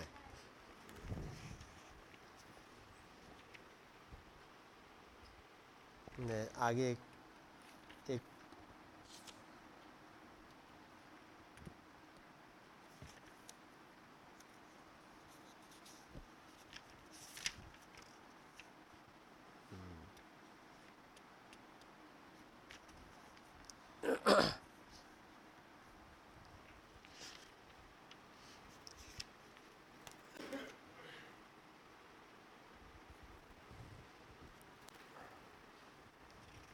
एक पैरा था, बड़ा इम्पोर्टेंट था, मैं इसको पढ़ लूँ।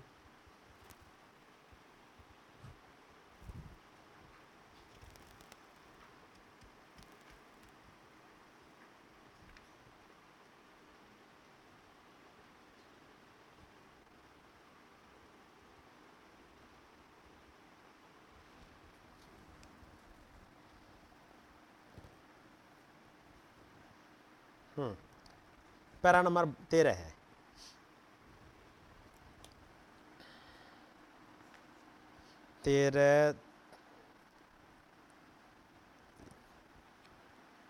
चलिए 13 को छोड़ रहा हूँ अभी, मैं इसी को पढ़ रहा हूँ। मैं 15 में था, और ये वाचा अब्राहम को बिना किसी शर्त के दी गई थी, इस शर्त पर नहीं दी गई थी कि अब्राहम अगर तू कुछ करेगा तो मैं ये करूँगा, परंतु मैं तो इसे पहले ही कर चुका हूँ। देखिए ये वो नहीं है जो हम करते हैं, ये तो वही है जो उसने हमारे लिए किया है। हमें तो सिर्फ एक काम करना है कि उसे ग्रहण करें और उसके लिए आभारी बने रहें।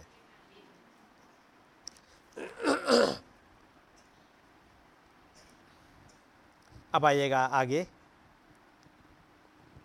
पैरा नंबर 19 हिंदी में। हन्ना को देखिएगा, जब वो मंदिर में थी, अब वो करेंगे कैसे, हमने यहाँ पढ़ा था विश्वास और धीरज के द्वारा प्रतिज्ञाओं के बारे से होते हैं। ये दो चीजें हैं, प्रतिज्ञा धीरज और विश्वास के द्वारा। धीरज भी रखना होता है, खुदाबंद ने प्रॉमिस कर दी है। हन्ना को देखिए, जब वो नशे में थी, नहीं जब वो मंदिर में थी, वो प्रार्थना कर रही थी और एली बाहर निकल कर आया। उसने सोचा कि वो तो मदिरा के नशे में है, और वो बोली मैं मदिरा के नशे में नहीं हूँ, मगर मैं तो प्रार्थना कर रही हूँ कि प्रभु ही मेरी नामधराई को दूर करे। एक नामधराई चली आ रही थी बहुत सालों से, और वो नामधराई क्या थी, ये बांझ है, और एक स्त्री के लिए बहुत ही नामधराई की बात है। उसके पास बच्चे ही नहीं है, बच्चे आते हैं तो ठहरते ही नहीं है, बांझ है, कोई बच्चा वो पैदा नहीं कर पाई अब तक, आए तो उससे पहले के पैदा हो पाते मर गए होंगे। यानी वो जैसे कहते हैं आखिर तक पहुंच पाती ताकि बच्चे पैदा हों, उसके पास हुआ नहीं कुछ भी, है कि नहीं, उस हन्ना के पास कोई छुपी नहीं है, एक नामधराई चल रही है। उसने कहा खुदावंद तुझे तेरी प्रार्थना तेरी विनती प्रदान करे। अब अगला सेंटेंस सुनिएगा, प्रभु तो नन्हे शमूएल को हन्ना की बाहों में रख सकता था। जैसे ही खुदावंद ने ये खुदावंद के पास प्रेयर के लिए गई, खुदावंद चाहते तो उसी दिन एक बच्चे को दे देते।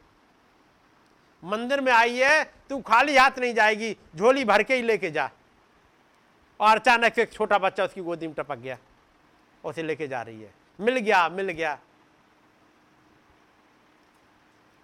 वो सृष्टि करता है, कर सकता है ऐसा,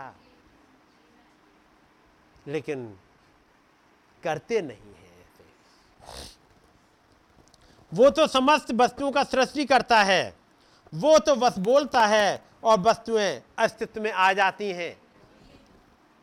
वो उसे हन्ना की बाहों में रख सकता था, परंतु ऐसा करने के बजाय उसने उसे उन 9 महीने वाली प्रक्रिया से गुजरने दिया, इससे पहले कि वो नन्हा बालक जन्म लेता।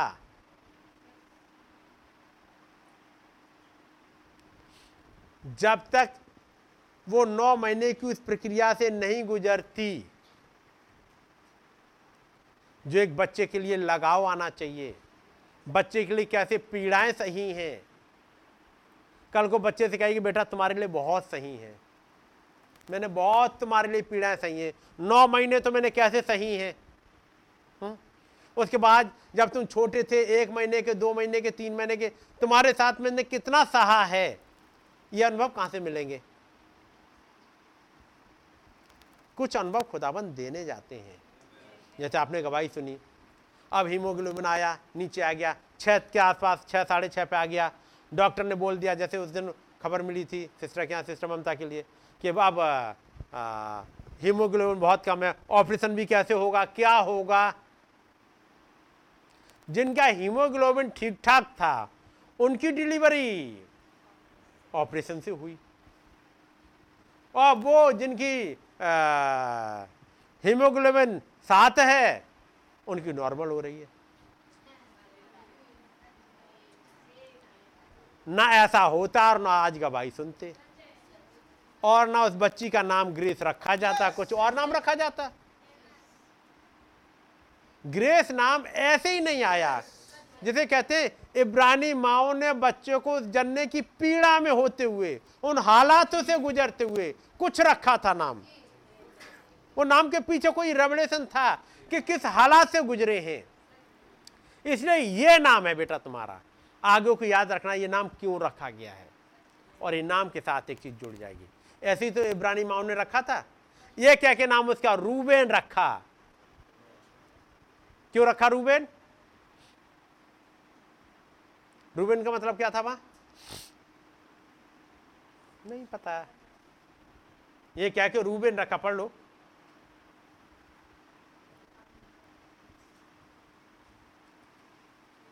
ये याद रखिएगा, 12 नाम है तो 12 नाम के पीछे के रेवलेशन से याद कर लो। ये कह के रूबेन रखा।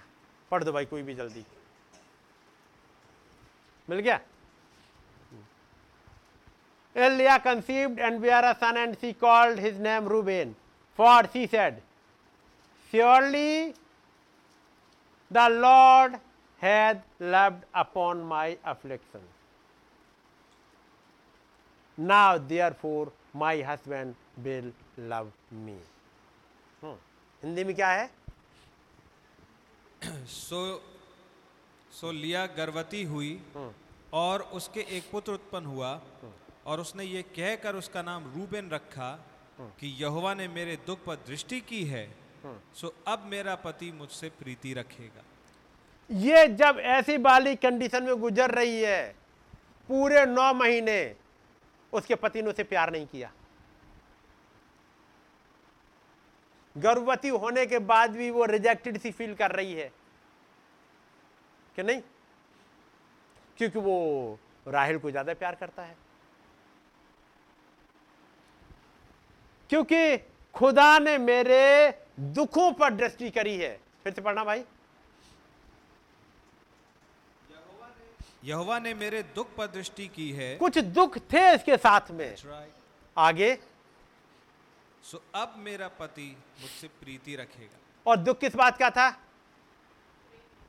उसका हस्बैंड हर समय झिड़की, डांट, फटकार, यही उसे सुनाई देती है, जबकि वो उसके लिए एक बच्चों को लेके आ रही है। उसे बदले में क्या मिल रहा है? लिया को डांट, इंसल्ट, हर समय बेइज्जती होती है उसकी। उसका हस्बैंड हमेशा झड़कते ही रहता है। ये पूरे समय उस क्या कहेंगे इस सिस्टर लिया को कोई प्यार नहीं मिला। अंदर अंदर रोज दुखी रहती है कि नहीं? एलाने कुछ कह रही है, दुखी रहती है, मुश्किलों में है, पता नहीं क्या होगा मेरे साथ में। फिर और ऐसे समय पर उसे एक बेटा मिल गया। भाई खुदाबंद जब उसका चेहरा देखेगी रूबेन का, अपने पापा से मेल खाता है चेहरा, पापा आप अपने चेहरों को फिर देखेगा इस बच्चे में, शायद अब मुझे मेरी जगह मिल जाए। ये क्या कि उसने उसका नाम रूबेन रखा। अब वो याद रहेगा, बेटा तुम्हारे समय में कैसे दुखों से गुजरी थी, हो सकता है किसी समय आकर के अब ये याकूब प्रेम करने लगे उसको, राहेल लिया को, लेकिन उसे याद तो रहेगा मैं किस समय किन से हालात से गुजरी हूं। ये दुख पीड़ाएं हो सकता है कुछ समय बाद आप भूल जाओ। जब बच्चे बड़े हो गए अब वो बहुत सी बातें याद भी नहीं रह पाती, लेकिन बच्चे के नाम के साथ जुड़ी हुई है, आपको फिर याद आ जाएगी। ये कह के सिमोन रखा, ये कह के लेवी रखा, उनके पीछे कुछ है। उन हालातों को जरूर पढ़िएगा, केवल रूबेन पर नहीं, रूबेन शब्द के पीछे क्या था। नामों का मतलब भी ढूंढिएगा रूबेन का, कभी यदि मौका मिले। रूबेन उनके कुछ पीछे नाम मतलब है।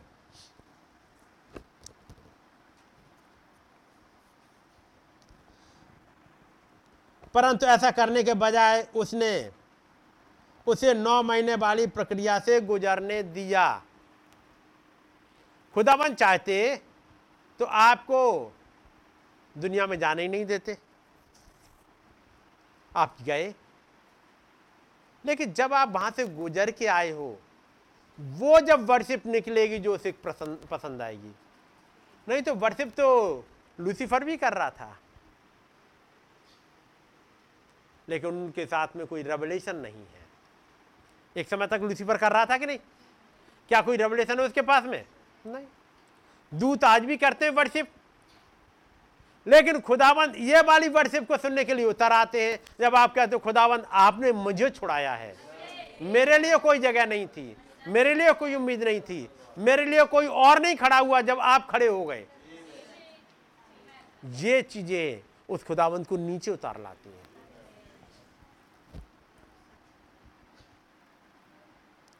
उसने तो ऐसा क्षण भर में कर दिया होता, परंतु उसने ऐसा क्षण भर में नहीं किया था। उसने तो बस एक वायदा किया था और वो प्रतिज्ञा की बारिश हुई थी। एक वायदा दे दिया, तेरे एक बेटा होगा, अब एक प्रोसेस से गुजरेगी। खुदाबंद मेरे दर्दों को भी घटा दो और मुझे कुछ नहीं करना पड़े, बस एक बेटा चाहिए। खुदाबंद उसकी गोदी में डाल देते, कर सकते थे, लेकिन डाला नहीं था। एक दौर से गुजरने दिया ताकि कुछ अनुभव मिल सके। यदि वो खुदाबंद ऐसा करते हो तो याद रखिए उनका काम करने का तरीका यही है। तो जब कहा जाए खेत की तो खलिहान पर नहीं पहुंचो, बस हमें एक गिफ्ट दे दो खुदाबंद, बस गिफ्ट दे दो हमें, बस एक बेटा दे दो, एक बेटी दे दो खुदाबंद, एक नौकरी दे दो। ऐसे ही मत चले जाओ, पहले कहाँ जाओ? जब खेत के लिए कहा जा है तो खेत पर जाओ। जब मैसेज पढ़ने के लिए कहा जा रहा है तो पढ़ो, मेडिटेट करने के लिए कहा जा रहा है तो करो, प्रेयर में जाओ कि नहीं, घंटों बैठो, तब वो खुदाबंद अपनी चीजों को रिवील करते रहेंगे। जब मूसा ने प्रतिज्ञा के उद्देश्य की ओर बढ़ना स्टार्ट किया तो खुदा ने उसे बताया था, ये कहा था, वे सारी प्रतिज्ञाएं जो मैंने वर्षों पहले अब्राहम को दी थीं अब वो सारी की सारी तुम्हारी हैं। हालांकि फिलिस्तियों ने उसे शहरपनाह के द्वारा घेरा हुआ है और वहाँ पर सभी किस्म के बड़े बड़े योद्धा हैं, बड़े बड़े लोग हैं। वहाँ पर एमोरी, हित्ती, परिजी वे सब वहाँ पर थे। वहाँ फिलिस्तीन में हित्ती, यबूसी, फिलिस्तीनी और सब कोई था। अब खुदा ने कहा था मैंने तुम्हें वो दे दिया है, वो तुम्हारा है, अब जाकर उसके अधिकारी हो जाओ। खुदाबंद कह रहे, जब मूसा आगे बढ़ रहे हैं कह रहे, खुदाबंद ने कहा मैंने तुम्हें दे दिया और जाओ ले लो। खुदावंद खाली करा दो सारा, हम जाके बस आराम से जाएं, धम से बैठ जाएं, हमें कुछ ना करना पड़े। खुदावंद ने ऐसा किया। खुदावंद को चाहिए थोड़े एक्टिव लोग। मैं एक बात को पढ़ूंगा यहाँ पर,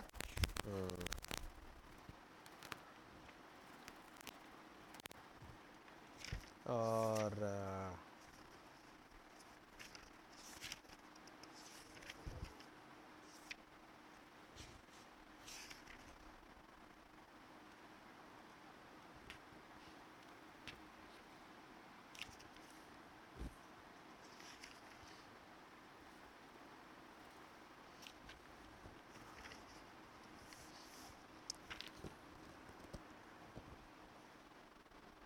उत्पत्ति और इसकी एक आयत निकाल लीजिएगा, उत्पत्ति 14।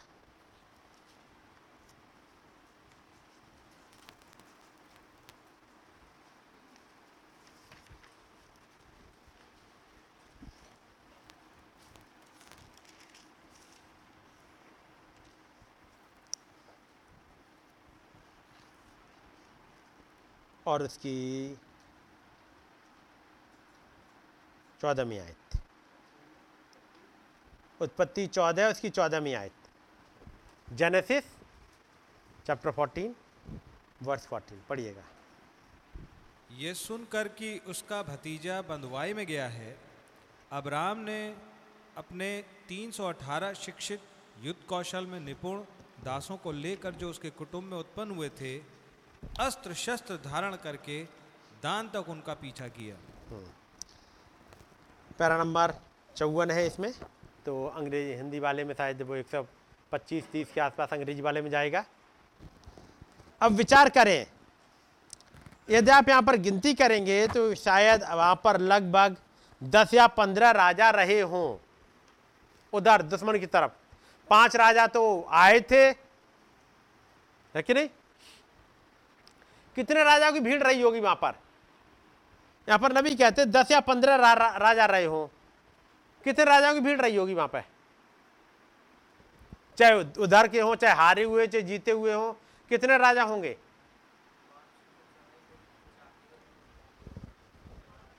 पांच ने चढ़ाई करी थी, पता है? या 4 ने करी थी?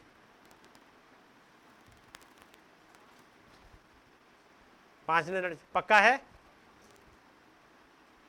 और कितनों को जीत के ले गए सदोम से?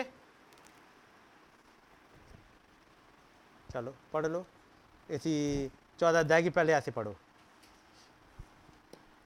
शिनार के राजा अम्रापेल 1, आगे एलासार के राजा अरियोक 2, और एलाम के राजा कदोरलाओमेर 3, और गोइम के राजा तिदाल के दिनों में ऐसा हुआ जी आगे कि उन्होंने सदोम के राजा कि उन्होंने मतलब कितनों ने?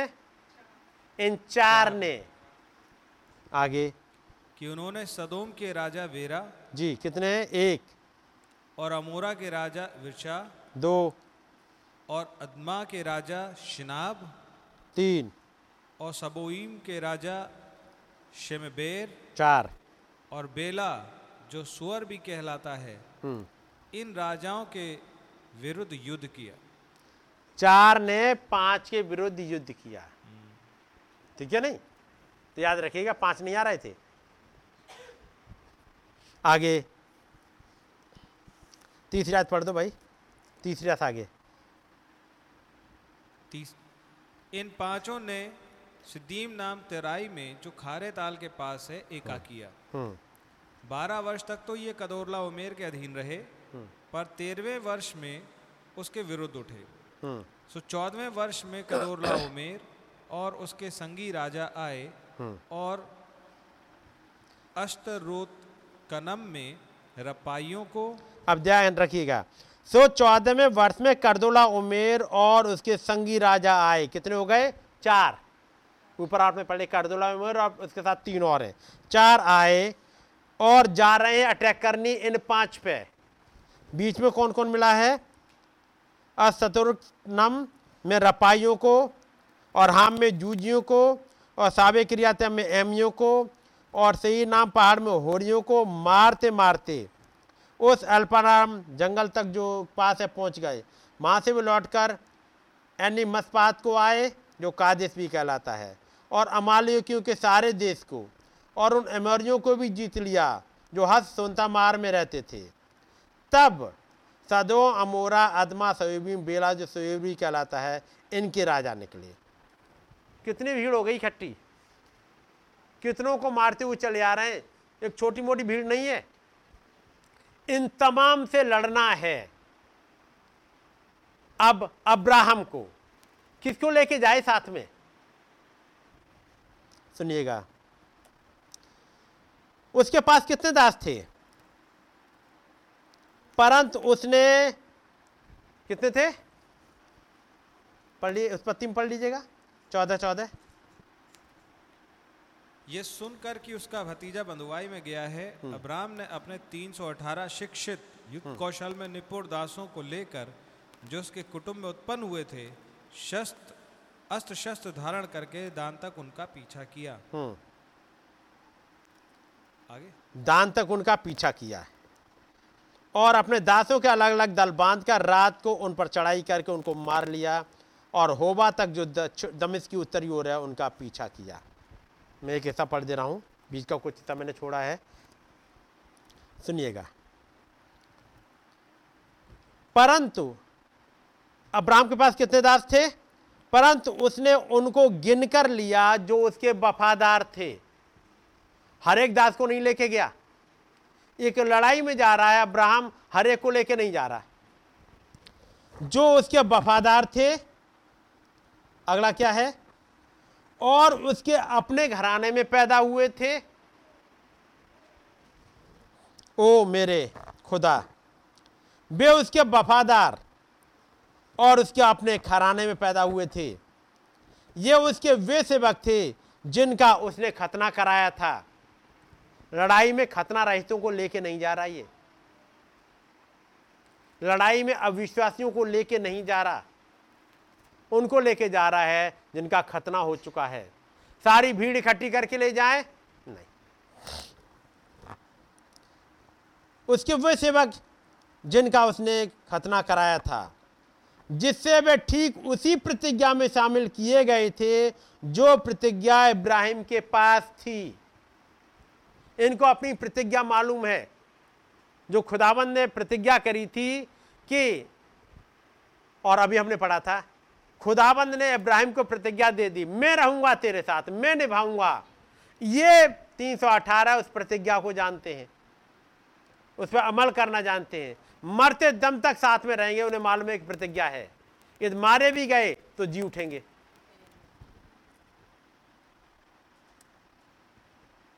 वो विश्वास में पिछड़े अपने भाई के पीछे गया था। उसने अपने मुट्ठी भर आदमियों को, 318 आदमियों को हथियारों से लैस करके तैयार किया और राजाओं के पीछे गया। यह मसीह और कलीसिया की एक सिद्ध तस्वीर है। पवित्र आत्मा उन वफादारों की अगुवाई करता है जो पवित्र आत्मा के ठीक उसी घराने में जन्मे हैं जिनमें यीशु ने जन्म लिया था। जिस घराने में यीशु ने जन्म लिया था, उसी घराने में यदि आप पैदा नहीं हो तो फिर कोई फायदा होगा नहीं। अब्राहम लड़ाई के लिए नहीं ले जाएगा। यह मैसेज आपको लड़ाई के लिए अपने साथ नहीं ले जाएगा यदि आप उस घराने में पैदा नहीं हो, यदि आपके भी वही अनुभव नहीं है जो इस अब्राहम के पास थे, जो बाचा अब्राहम के पास थी। यदि वो नहीं है तो लड़ाई में आपको नहीं ले जाएगा, क्योंकि आप लड़ाई कर नहीं पाओगे। यही नहीं पता है कि बाचा क्या है, किस खुदा की बात सुन के जा रहे हैं। एक अनुभव चाहिए। पवित्र आत्मा उन वफादारों की अगुवाई करता है जो पवित्र आत्मा के ठीक उसी घराने में जन्मे हैं। किनकी अगुवाई कर रहा है? जो उसी घराने में जन्मे हैं, उन्हीं की अगुवाई कर रहा है। यहां अब्राहम अगुवाई किनकी कर रहा था? उन 318 की अगुवाई कर रहा है। एक लीडर के रूप में अब्राहम आगे जा रहा है इन 318 की अगुवाई करते हुए। तो भाई ब्रैनम किसकी अगुवाई कर रहे होंगे? जो उसी घराने में जन्मे हैं, उन्हीं अनुभवों में जन्मे हैं, उनका तो अगुवा है वो। तो फिर जब खुदावंत के सामने समर्पित कर रहे होंगे, ये रहे किसको करेगा? वो जिनकी अगुवाई करके लेके जा रहा है। ये मैसेज उन्हीं की अगुवाई कर रहा है जो इस मैसेज में जन्मे हैं, एक नया जन्म पाया है। बाकियों की अगुवाई नहीं कर रहा। अब्राहम ने तो नहीं करा, नबी कहते पवित्र आत्मा ने नहीं करा। और फिर क्या करता है? जिसमें यीशु ने जन्म लिया था और राहों से भटके हुए और विश्वास में पिछड़े हुए के पीछे जाकर उन प्रत्येक बुराई को मारता है जो उन पर जयवंत हो गई थी। पाप पर विजयी होते हैं, सारे बोझ को हटाकर अलग रख रहे होते हैं। लोगों की काम वासना और जिन कामों को वे कर रहे होते हैं उसके बारे में भर्त्सना कर रहे होते हैं, उससे काट कर अलग कर दिया जाता है। उनकी बीमारियों और ऐसी ही सभी बातों को उनसे अलग कर दिया जाता है। उन पर सुसमाचार का प्रचार किया जाता है और उसके बाद उन्हें फिर से खुदा के संग पूरी संगति में लेकर आया जाता है। यह अब्राहम लड़ाई कैसे कर रहा है? वो अब्राहम गया, लड़ाई करी अपने 318 सैनिकों के साथ में, दासों के साथ में। उन्होंने लड़ाई कैसे लड़ी थी? देखिए लड़ाई कैसे लड़ रहे हैं। नंबर 1, वो कैसे गए? उन्होंने राह में भटके हुओं को और विश्वास में पिछड़े हुओं के पीछे गए, उस प्रत्येक बुराई को मारा।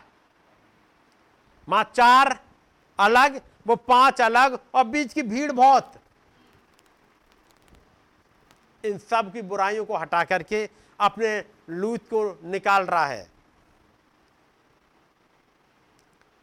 और हर एक बुराई को जो उन पर जयवंत हो गई थी।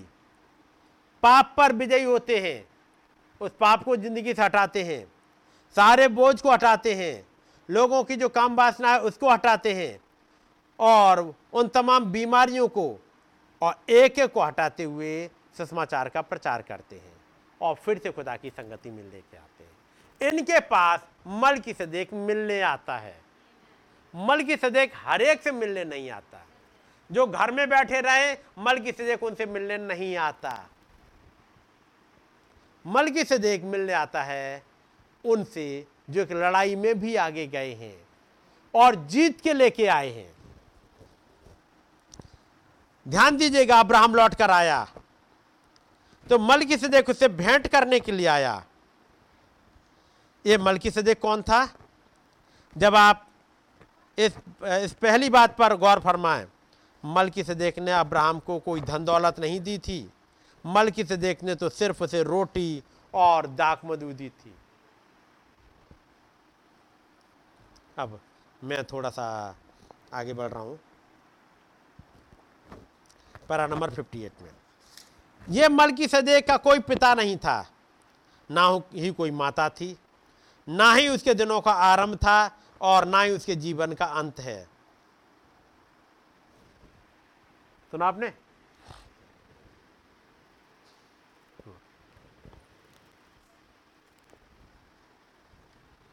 ये मलकीसदेक का कोई पिता नहीं था, ना ही कोई माता थी और ना ही उसके दिनों का आरंभ था और ना ही उसके जीवन का अंत है। ये बात जब पौलुस ने पकड़ी कि न तो उसके जीवन का आरंभ था और ना ही उसके जीवन का अंत है, उसका मतलब तो वो अभी भी मौजूद होना चाहिए फिर, क्योंकि जीवन का अंत है नहीं तो वो होना चाहिए। और पौलुस ढूंढने में लग गया वो है कहाँ, क्योंकि उसे पता है ये आज भी होना चाहिए। यदि वो आज भी होना चाहिए तो फिर होगा कहीं। फिर से अपने उन्हीं कामों को करेगा जो उसने तब किए थे। वो अभी भी मौजूद है। क्या ये सच है? उसका ना तो पिता है, ना कोई माता है, ना उसका कोई आदि है, ना कोई अंत है। आगे क्या था? एक और लाइन आगे। उसका कोई पिता नहीं है, उसकी कोई माता नहीं है, लेकिन एक चीज है, फिर भी वो एक मनुष्य था। यदि मनुष्य था तो माता और पिता तो होना चाहिए, लेकिन कहते ना तो उसका पिता था ना उसकी कोई माँ थी, लेकिन फिर भी एक मनुष्य था। अब तब वो समझाते था कौन ये, वो ना तो सिर्फ राजा ही था बल्कि वो राजकुमार भी था। वो शांति का राजकुमार है, वो शारून का गुलाब है, वो घाटी का शोषण है, भोर का तारा है, अल्फा और ओमेगा है, वो जो था जो है और जो आने वाला है, वो दाऊद का मूल है, वो दाऊद की साख है, वो दाऊद से पहले था, वो दाऊद से पहले था जब वो इब्राहिम के पास आया, वो दाऊद में था जब दाऊद से मिला, वो दाऊद के बाद भी था। ये याजक कौन था? ये प्रभु यीशु के अलावा और कोई नहीं था। जब उसने अब्राहम से भेंट करी थी तो उसके कुछ समय के बाद यही वो एक था जिसने अपनी सर्वश्रेष्ठ सामर्थ्य में अब्राहम को दिया। बाचा में बंधे हुए लोग होने के नाते अब्राहम को प्रभु बोझ दिया। प्रभु बोझ किसको दिया? जो बाचा में बंधे हुए थे। आगे, इसके बाद ठीक उसी बाचा के द्वारा हम लेते हैं, वो तो अर्थात वो मलकीसदेक, अर्थात मलकीसदेक तो एक परछाई में ही था। यदि आपने दो वो अब्राहम के समय का ढूंढ लिया तो आपने एक परछाई ढूंढ निकाली। पौलुस कहते हैं कि पुराना नियम परछाई था नए की, इसलिए अब्राहम के समय की बात समझ में आ गई, एक परछाई समझ में आ गई, जबकि असलियत यीशु मसीह के सामने, तुम्हारे सामने असलियत यीशु मसीह के रूप में तुम्हारे सामने आ गई और तुम परछाई पर निगाहें लगाए रहे। पौलुस कह रहे हैं इसका समझाना बड़ा कठिन है। परछाई तो बड़ी अच्छी तरह समझ लेते हो, लेकिन जब परछाई असलियत में आ जाए उसे मिस कर जाते हो। तब नबी ने समझाया पुराना नियम और नया नियम दोनों परछाई हैं इस युग की। तो फिर उस अब्राहम के पास एक मलकीसदेक आया था, तो इस अब्राहम के पास भी फिर एक मलकीसदेक आया होगा।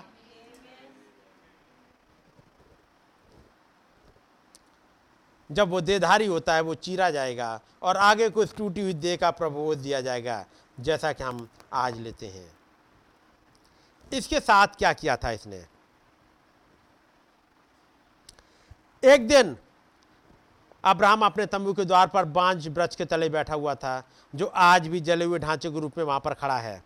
वहां पर अब्राहम अपने तंबू के द्वार पर बैठा हुआ था। उसने मलकीसदेक को तीन पुरुषों को आते हुए देखा था। अब यह है 18 अध्याय उत्पत्ति का। अब मैं कल्पना करता हूं अब्राहम ने कहा होगा मैंने उसे पहले भी देखा है। वो आगे आया और अब्राहम बोला। अब अब्राहम क्या बोलते हैं जरा 18 अध्याय निकाल लेते हैं।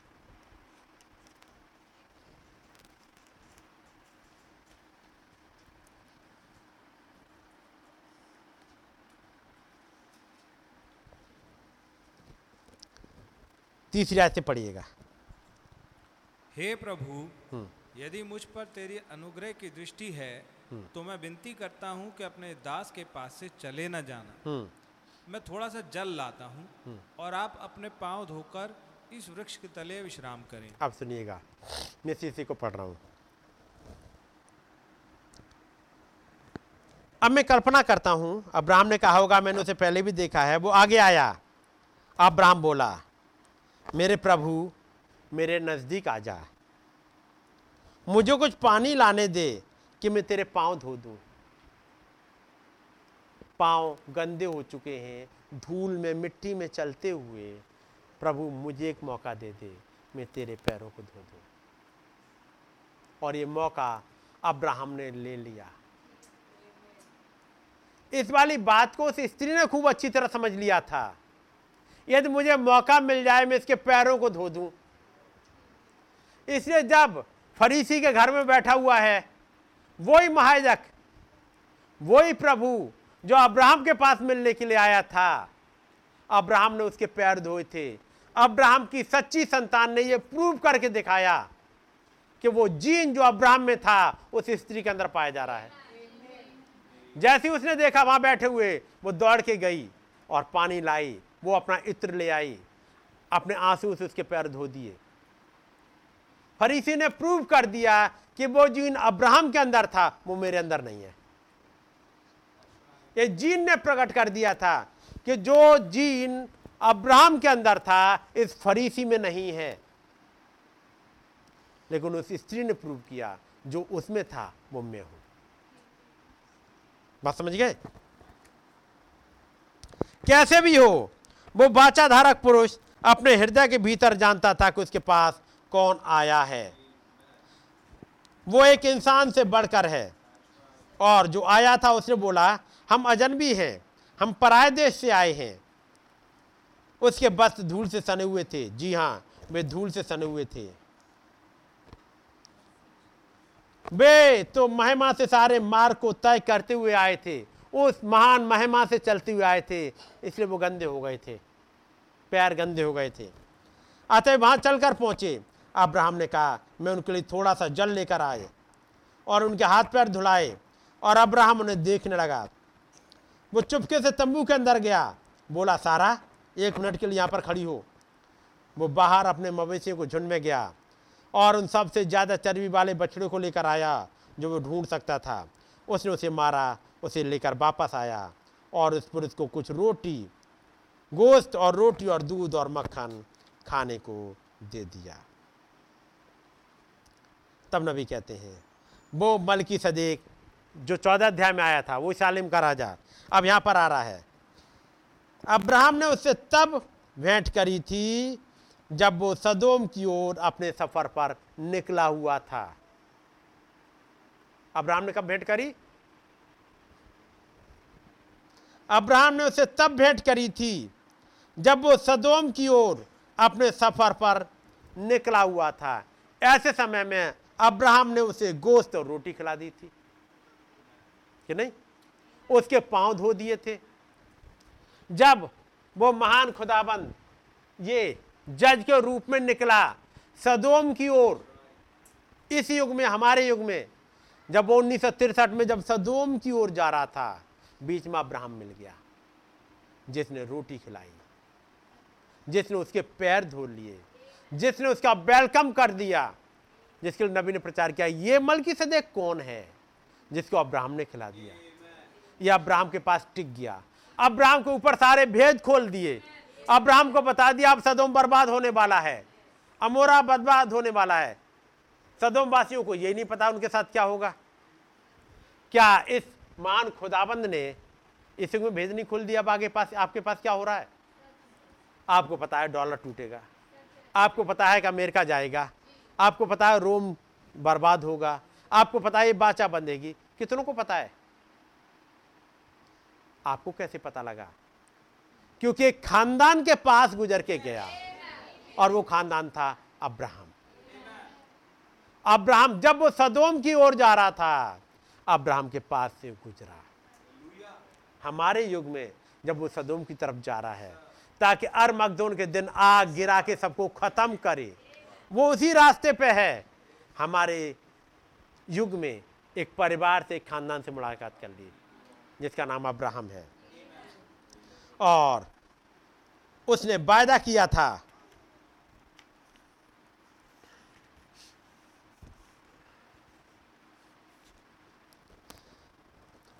अब बात कर रहे हैं, मैं इसको जल्दी पढ़ता हूं। जब वो पहली बार अब्राहम से मिला, कहां से आया था? शालेम का राजा, यरूशलेम का राजा। जब इब्राहिम से मिला आकर के, वो यरूशलेम का राजा बन के आया था। 2000 साल पहले वो यरूशलेम का राजा बन के आया था। जब वो गधी पे बच्चे पर सवार होके आता है, वो एक प्रोफेसी पूरा करता हुआ, हे सिय्योन की बेटी देख तेरा राजा तेरे पास आता है। उसके ऊपर लिखा हुआ था ये यहूदियों का राजा है, ये यरूशलेम में है अपने लोगों के पास। हमारे ईसिक में वो कहाँ से आया था? फिर तो यरूशलेम से। कौन से वाले यरूशलेम से? जो स्वर्ग का है। ये स्वर्ग का राजा वहां से आया है मुझसे और आपसे मिलने के लिए, ताकि मुझे और आपको लेके जाए। ये यरूशलेम का राजा है। पहली आमद में जब अब्राहम के पास आया, यरूशलेम से आया था। वो धर्म का राजा है, किसी के लिए धर्म की चादर लेके आया था। जब वो 2000 साल पहले आया, उस औरत के लिए वो एक चादर बन गया था जिसके गुनाह उसने मिटा दिए थे।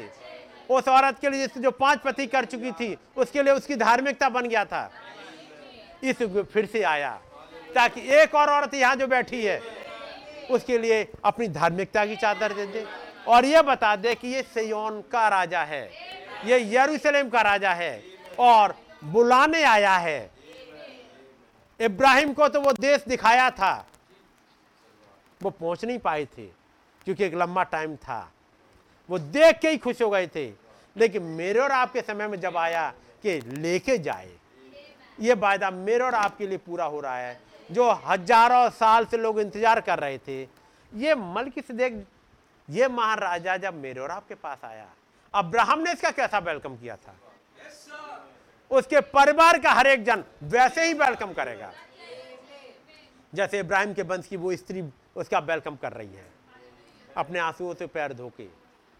वैसे ही इस युग में भी हमारे अब्राहम ने किया और उसके खानदान का हर एक जन वैसे ही रेस्पेक्ट करेगा, वैसे ही ग्रहण करेगा उसकी हर एक बात को जैसा अब्राहम ने किया था, ताकि आप प्रूव कर पाओ आप उस इब्राहिम के वंश के हो। वो जीन जो इब्राहिम में था वो ही आपके अंदर पाया जाता है। मैं ही बंद करूँगा। गॉड ब्लेस यू, क्योंकि ढेर सारी चीज़ें हैं। खुदा दया करेंगे, आपको मौका मिलता से पढ़िएगा। आइए हम लोग अपनी आंखों को बंद करेंगे।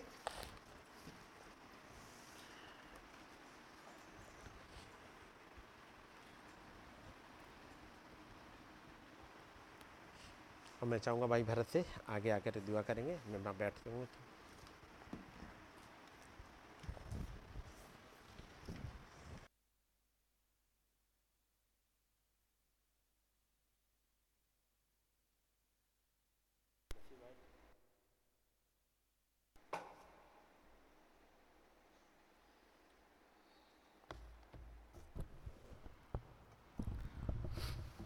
आइए हम लोग दुआ करेंगे।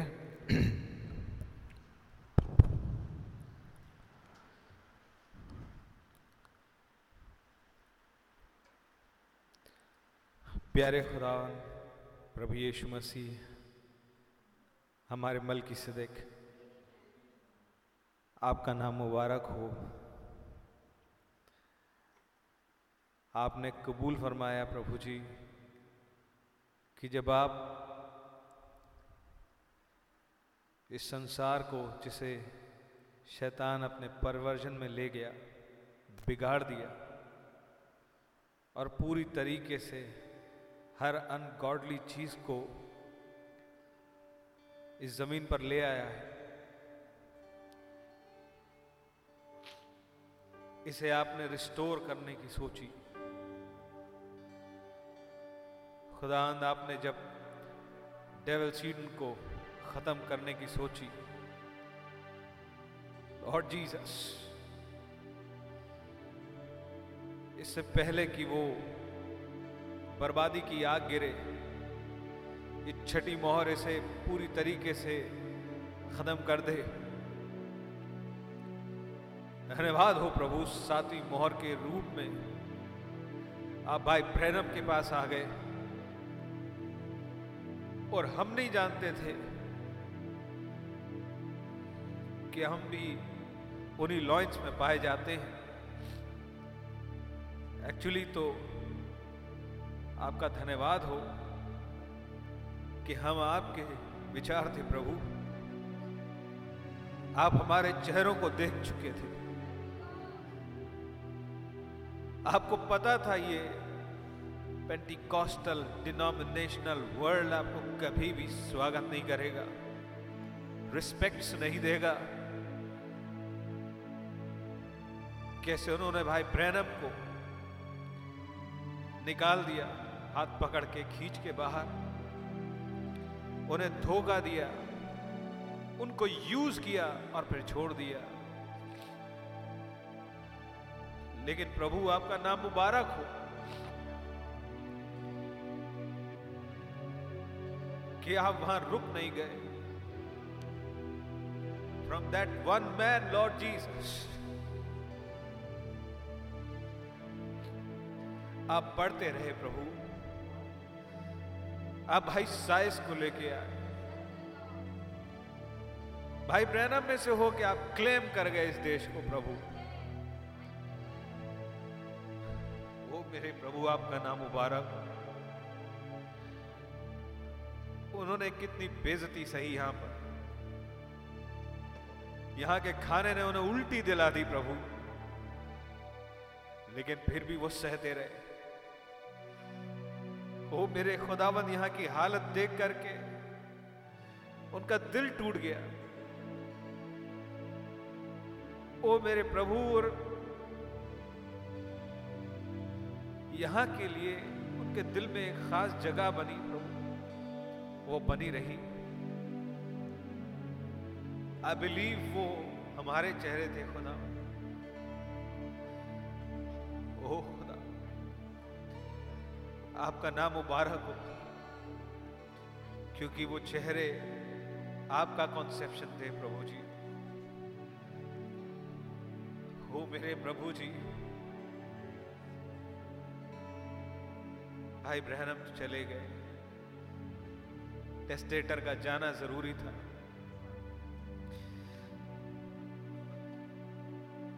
लेकिन आपका धन्यवाद हो प्रभु कि एक बड़े ही मिरेकलस रीति से आपने एक कमांडर को चुना।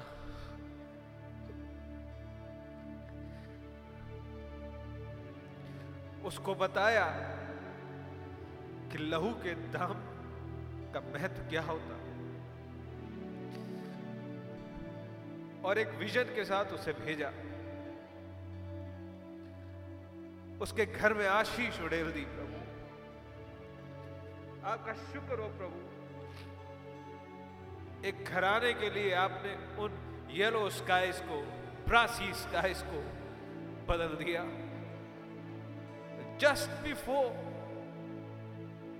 द नाइट स्ट्राइक्स, कुछ एक के लिए एक नया सूरज उदय हो गया, क्योंकि कोई था जिसने उस डव को मारने की नहीं सोची, उससे फायदा उठाने की नहीं सोची, वरन उससे प्यार किया। वो अपाहिज न तब था, अब, और ये उसने दिखा दिया। That flight opened the new avenues, Lord। हो मेरे प्रभु आपका नाम मुबारक हो। और तब आपने अगला कदम इस देश में रखा प्रभु, जबकि वो प्रासी थे, वो pillars of fire. But Lord आपने एक हन्ना को, एक एस्तर को, एक रूथ को, उन कैरेक्टर्स को बोल दिया प्रभु। आपका नाम मुबारक हो प्रभु जी। ओ मेरे खुदा आपकी तारीफ हो, ताकि वो सजीव हो जाए कुछ जिंदगियों में। उन कैरेक्टर्स से आपका प्रेम सजीव हो जाए कुछ जिंदगियों में प्रभु। हो मेरे खुदावन, आपको मालूम था प्रभु जी कि अब्राम को आपने एक वायदा दिया कि आप उसके वंश को तारागण बना के रहेंगे। ओ मेरे प्रभु आपका शुक्र करते हैं कि आपने हमें विजिट किया, हमारे घरों को विजिट किया। आपका नाम मुबारक हो, किस तरीके से आपने हमारे साथ डील करना गवारा किया। आपने प्रार्थनाओं के उत्तर यूं ही नहीं दे दिए प्रभु, लेकिन आपने एक प्रोसेस में से हो करके सातवीं मोहर का प्रोग्रेशन परमिट कर दिया प्रभु, ताकि एक दिन बादल आ करके आपके पद चिन्हों को हाईलाइट कर दे और फिर सैंड्स ऑफ टाइम पे लिख जाए कि आपके बीज कौन है। क्योंकि जो इन जिंदगियों में घटित हुआ वो इन्होंने डेलिबरेटली नहीं किया, इट हैपेंड, और वो एटीट्यूड्स जाहिर होते चले गए। And how I come to vindicate and identify my seed. अब ये मैं हूं जो इन जिंदगियों में हूं, हो मेरे प्रभु जी। आपके ये तरीके वास्तव में महान है। आप वास्तव में, हमारे पास शब्दावली में वो शब्द नहीं बचते। आपका अनुग्रह खुलता जाता है day after day, meeting after meeting, meditation after meditation, और हम बस अचंभे से, अमेजमेंट से, आपके प्रति प्रेम, तारीफ हमसे भरते चले जाते। हो मेरे खुदावंद, आपके नाम की तारीफ हो। आप वास्तव में बहुत अच्छे हैं प्रभु। आप उस स्त्री को कभी नहीं भूले प्रभु जो 5 पति कर चुकी थी, 6ठे के साथ रहती थी, लेकिन हमेशा से उसे उस एक की तलाश थी, 6 में नहीं मिला। लेकिन धन्यवाद हो, एक दिन उसका दिन आ गया और उसको प्रोवाइडेड प्लेस ऑफ वर्शिप का रेवलेशन मिल गया। मिल गया वो पर्सन जिसकी हेडशिप, उसका आइडेंटिफिकेशन थी, विंडिकेशन थी। आप महान है प्रभु, आपके तरीके वास्तव में महान है प्रभु। एंड हियर वी फाइंड कि आज अनुग्रह एक बेटी के रूप में हमारे बीच में चला आया, जो मैसेज का पार्ट बन गई। मुझसे कहा गया था प्रभु ओनली बिलीव से पहले, पर मैं भूल गया। तब प्रभु जी आप कुछ नहीं भूलते।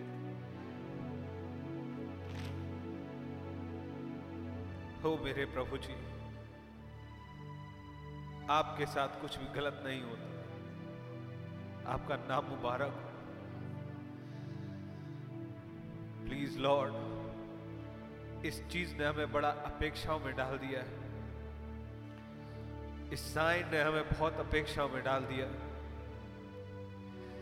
क्योंकि हमारे हृदयों में एक पेनफुल डिजायर थी प्रभु जी for a new revival, for a refreshing. Is this the time Lord? क्या ये वो समय चालू होता है हमारा प्रभु? वो मेरे प्रभु जी, प्लीज आप ही हमें संभालें। अपनी अकलों से बहुत कुछ नहीं कर पाएंगे। ओ याकूब के खुदा, ओ भाई ब्रैनम के खुदा, ओ हमारे प्रभु, प्रभु जी प्लीज लॉर्ड हमारी नाम धराइयां दूर करें प्रभु जी। एक नई ताजगी उड़ेल दे, एक नई रोशनी लॉर्ड जीसस, एक नया एवेन्यू, जिंदगियों में एक नई ग्लो आ जाए प्रभु, जिंदगियों में एक खास विजिट आपकी हो जाए प्रभु। जिस एक्सपीरियंस के लिए हर जिंदगी तड़प रही है, वो एक्सपीरियंस एक एक को मिल सके। तो मेरे प्रभु, और काश कुछ ऐसा हो सके प्रभु कि कुछ ऐसे भी एक्सपीरियंस हो जिसमें भाई बहन जुड़ जाए प्रभु।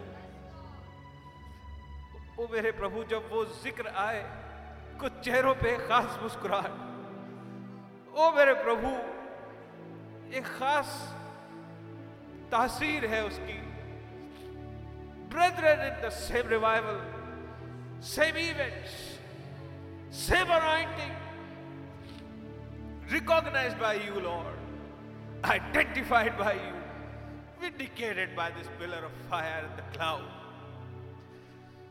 under the same ministry, having the same understanding as you raised the standard, Lord, the same victory, same witness.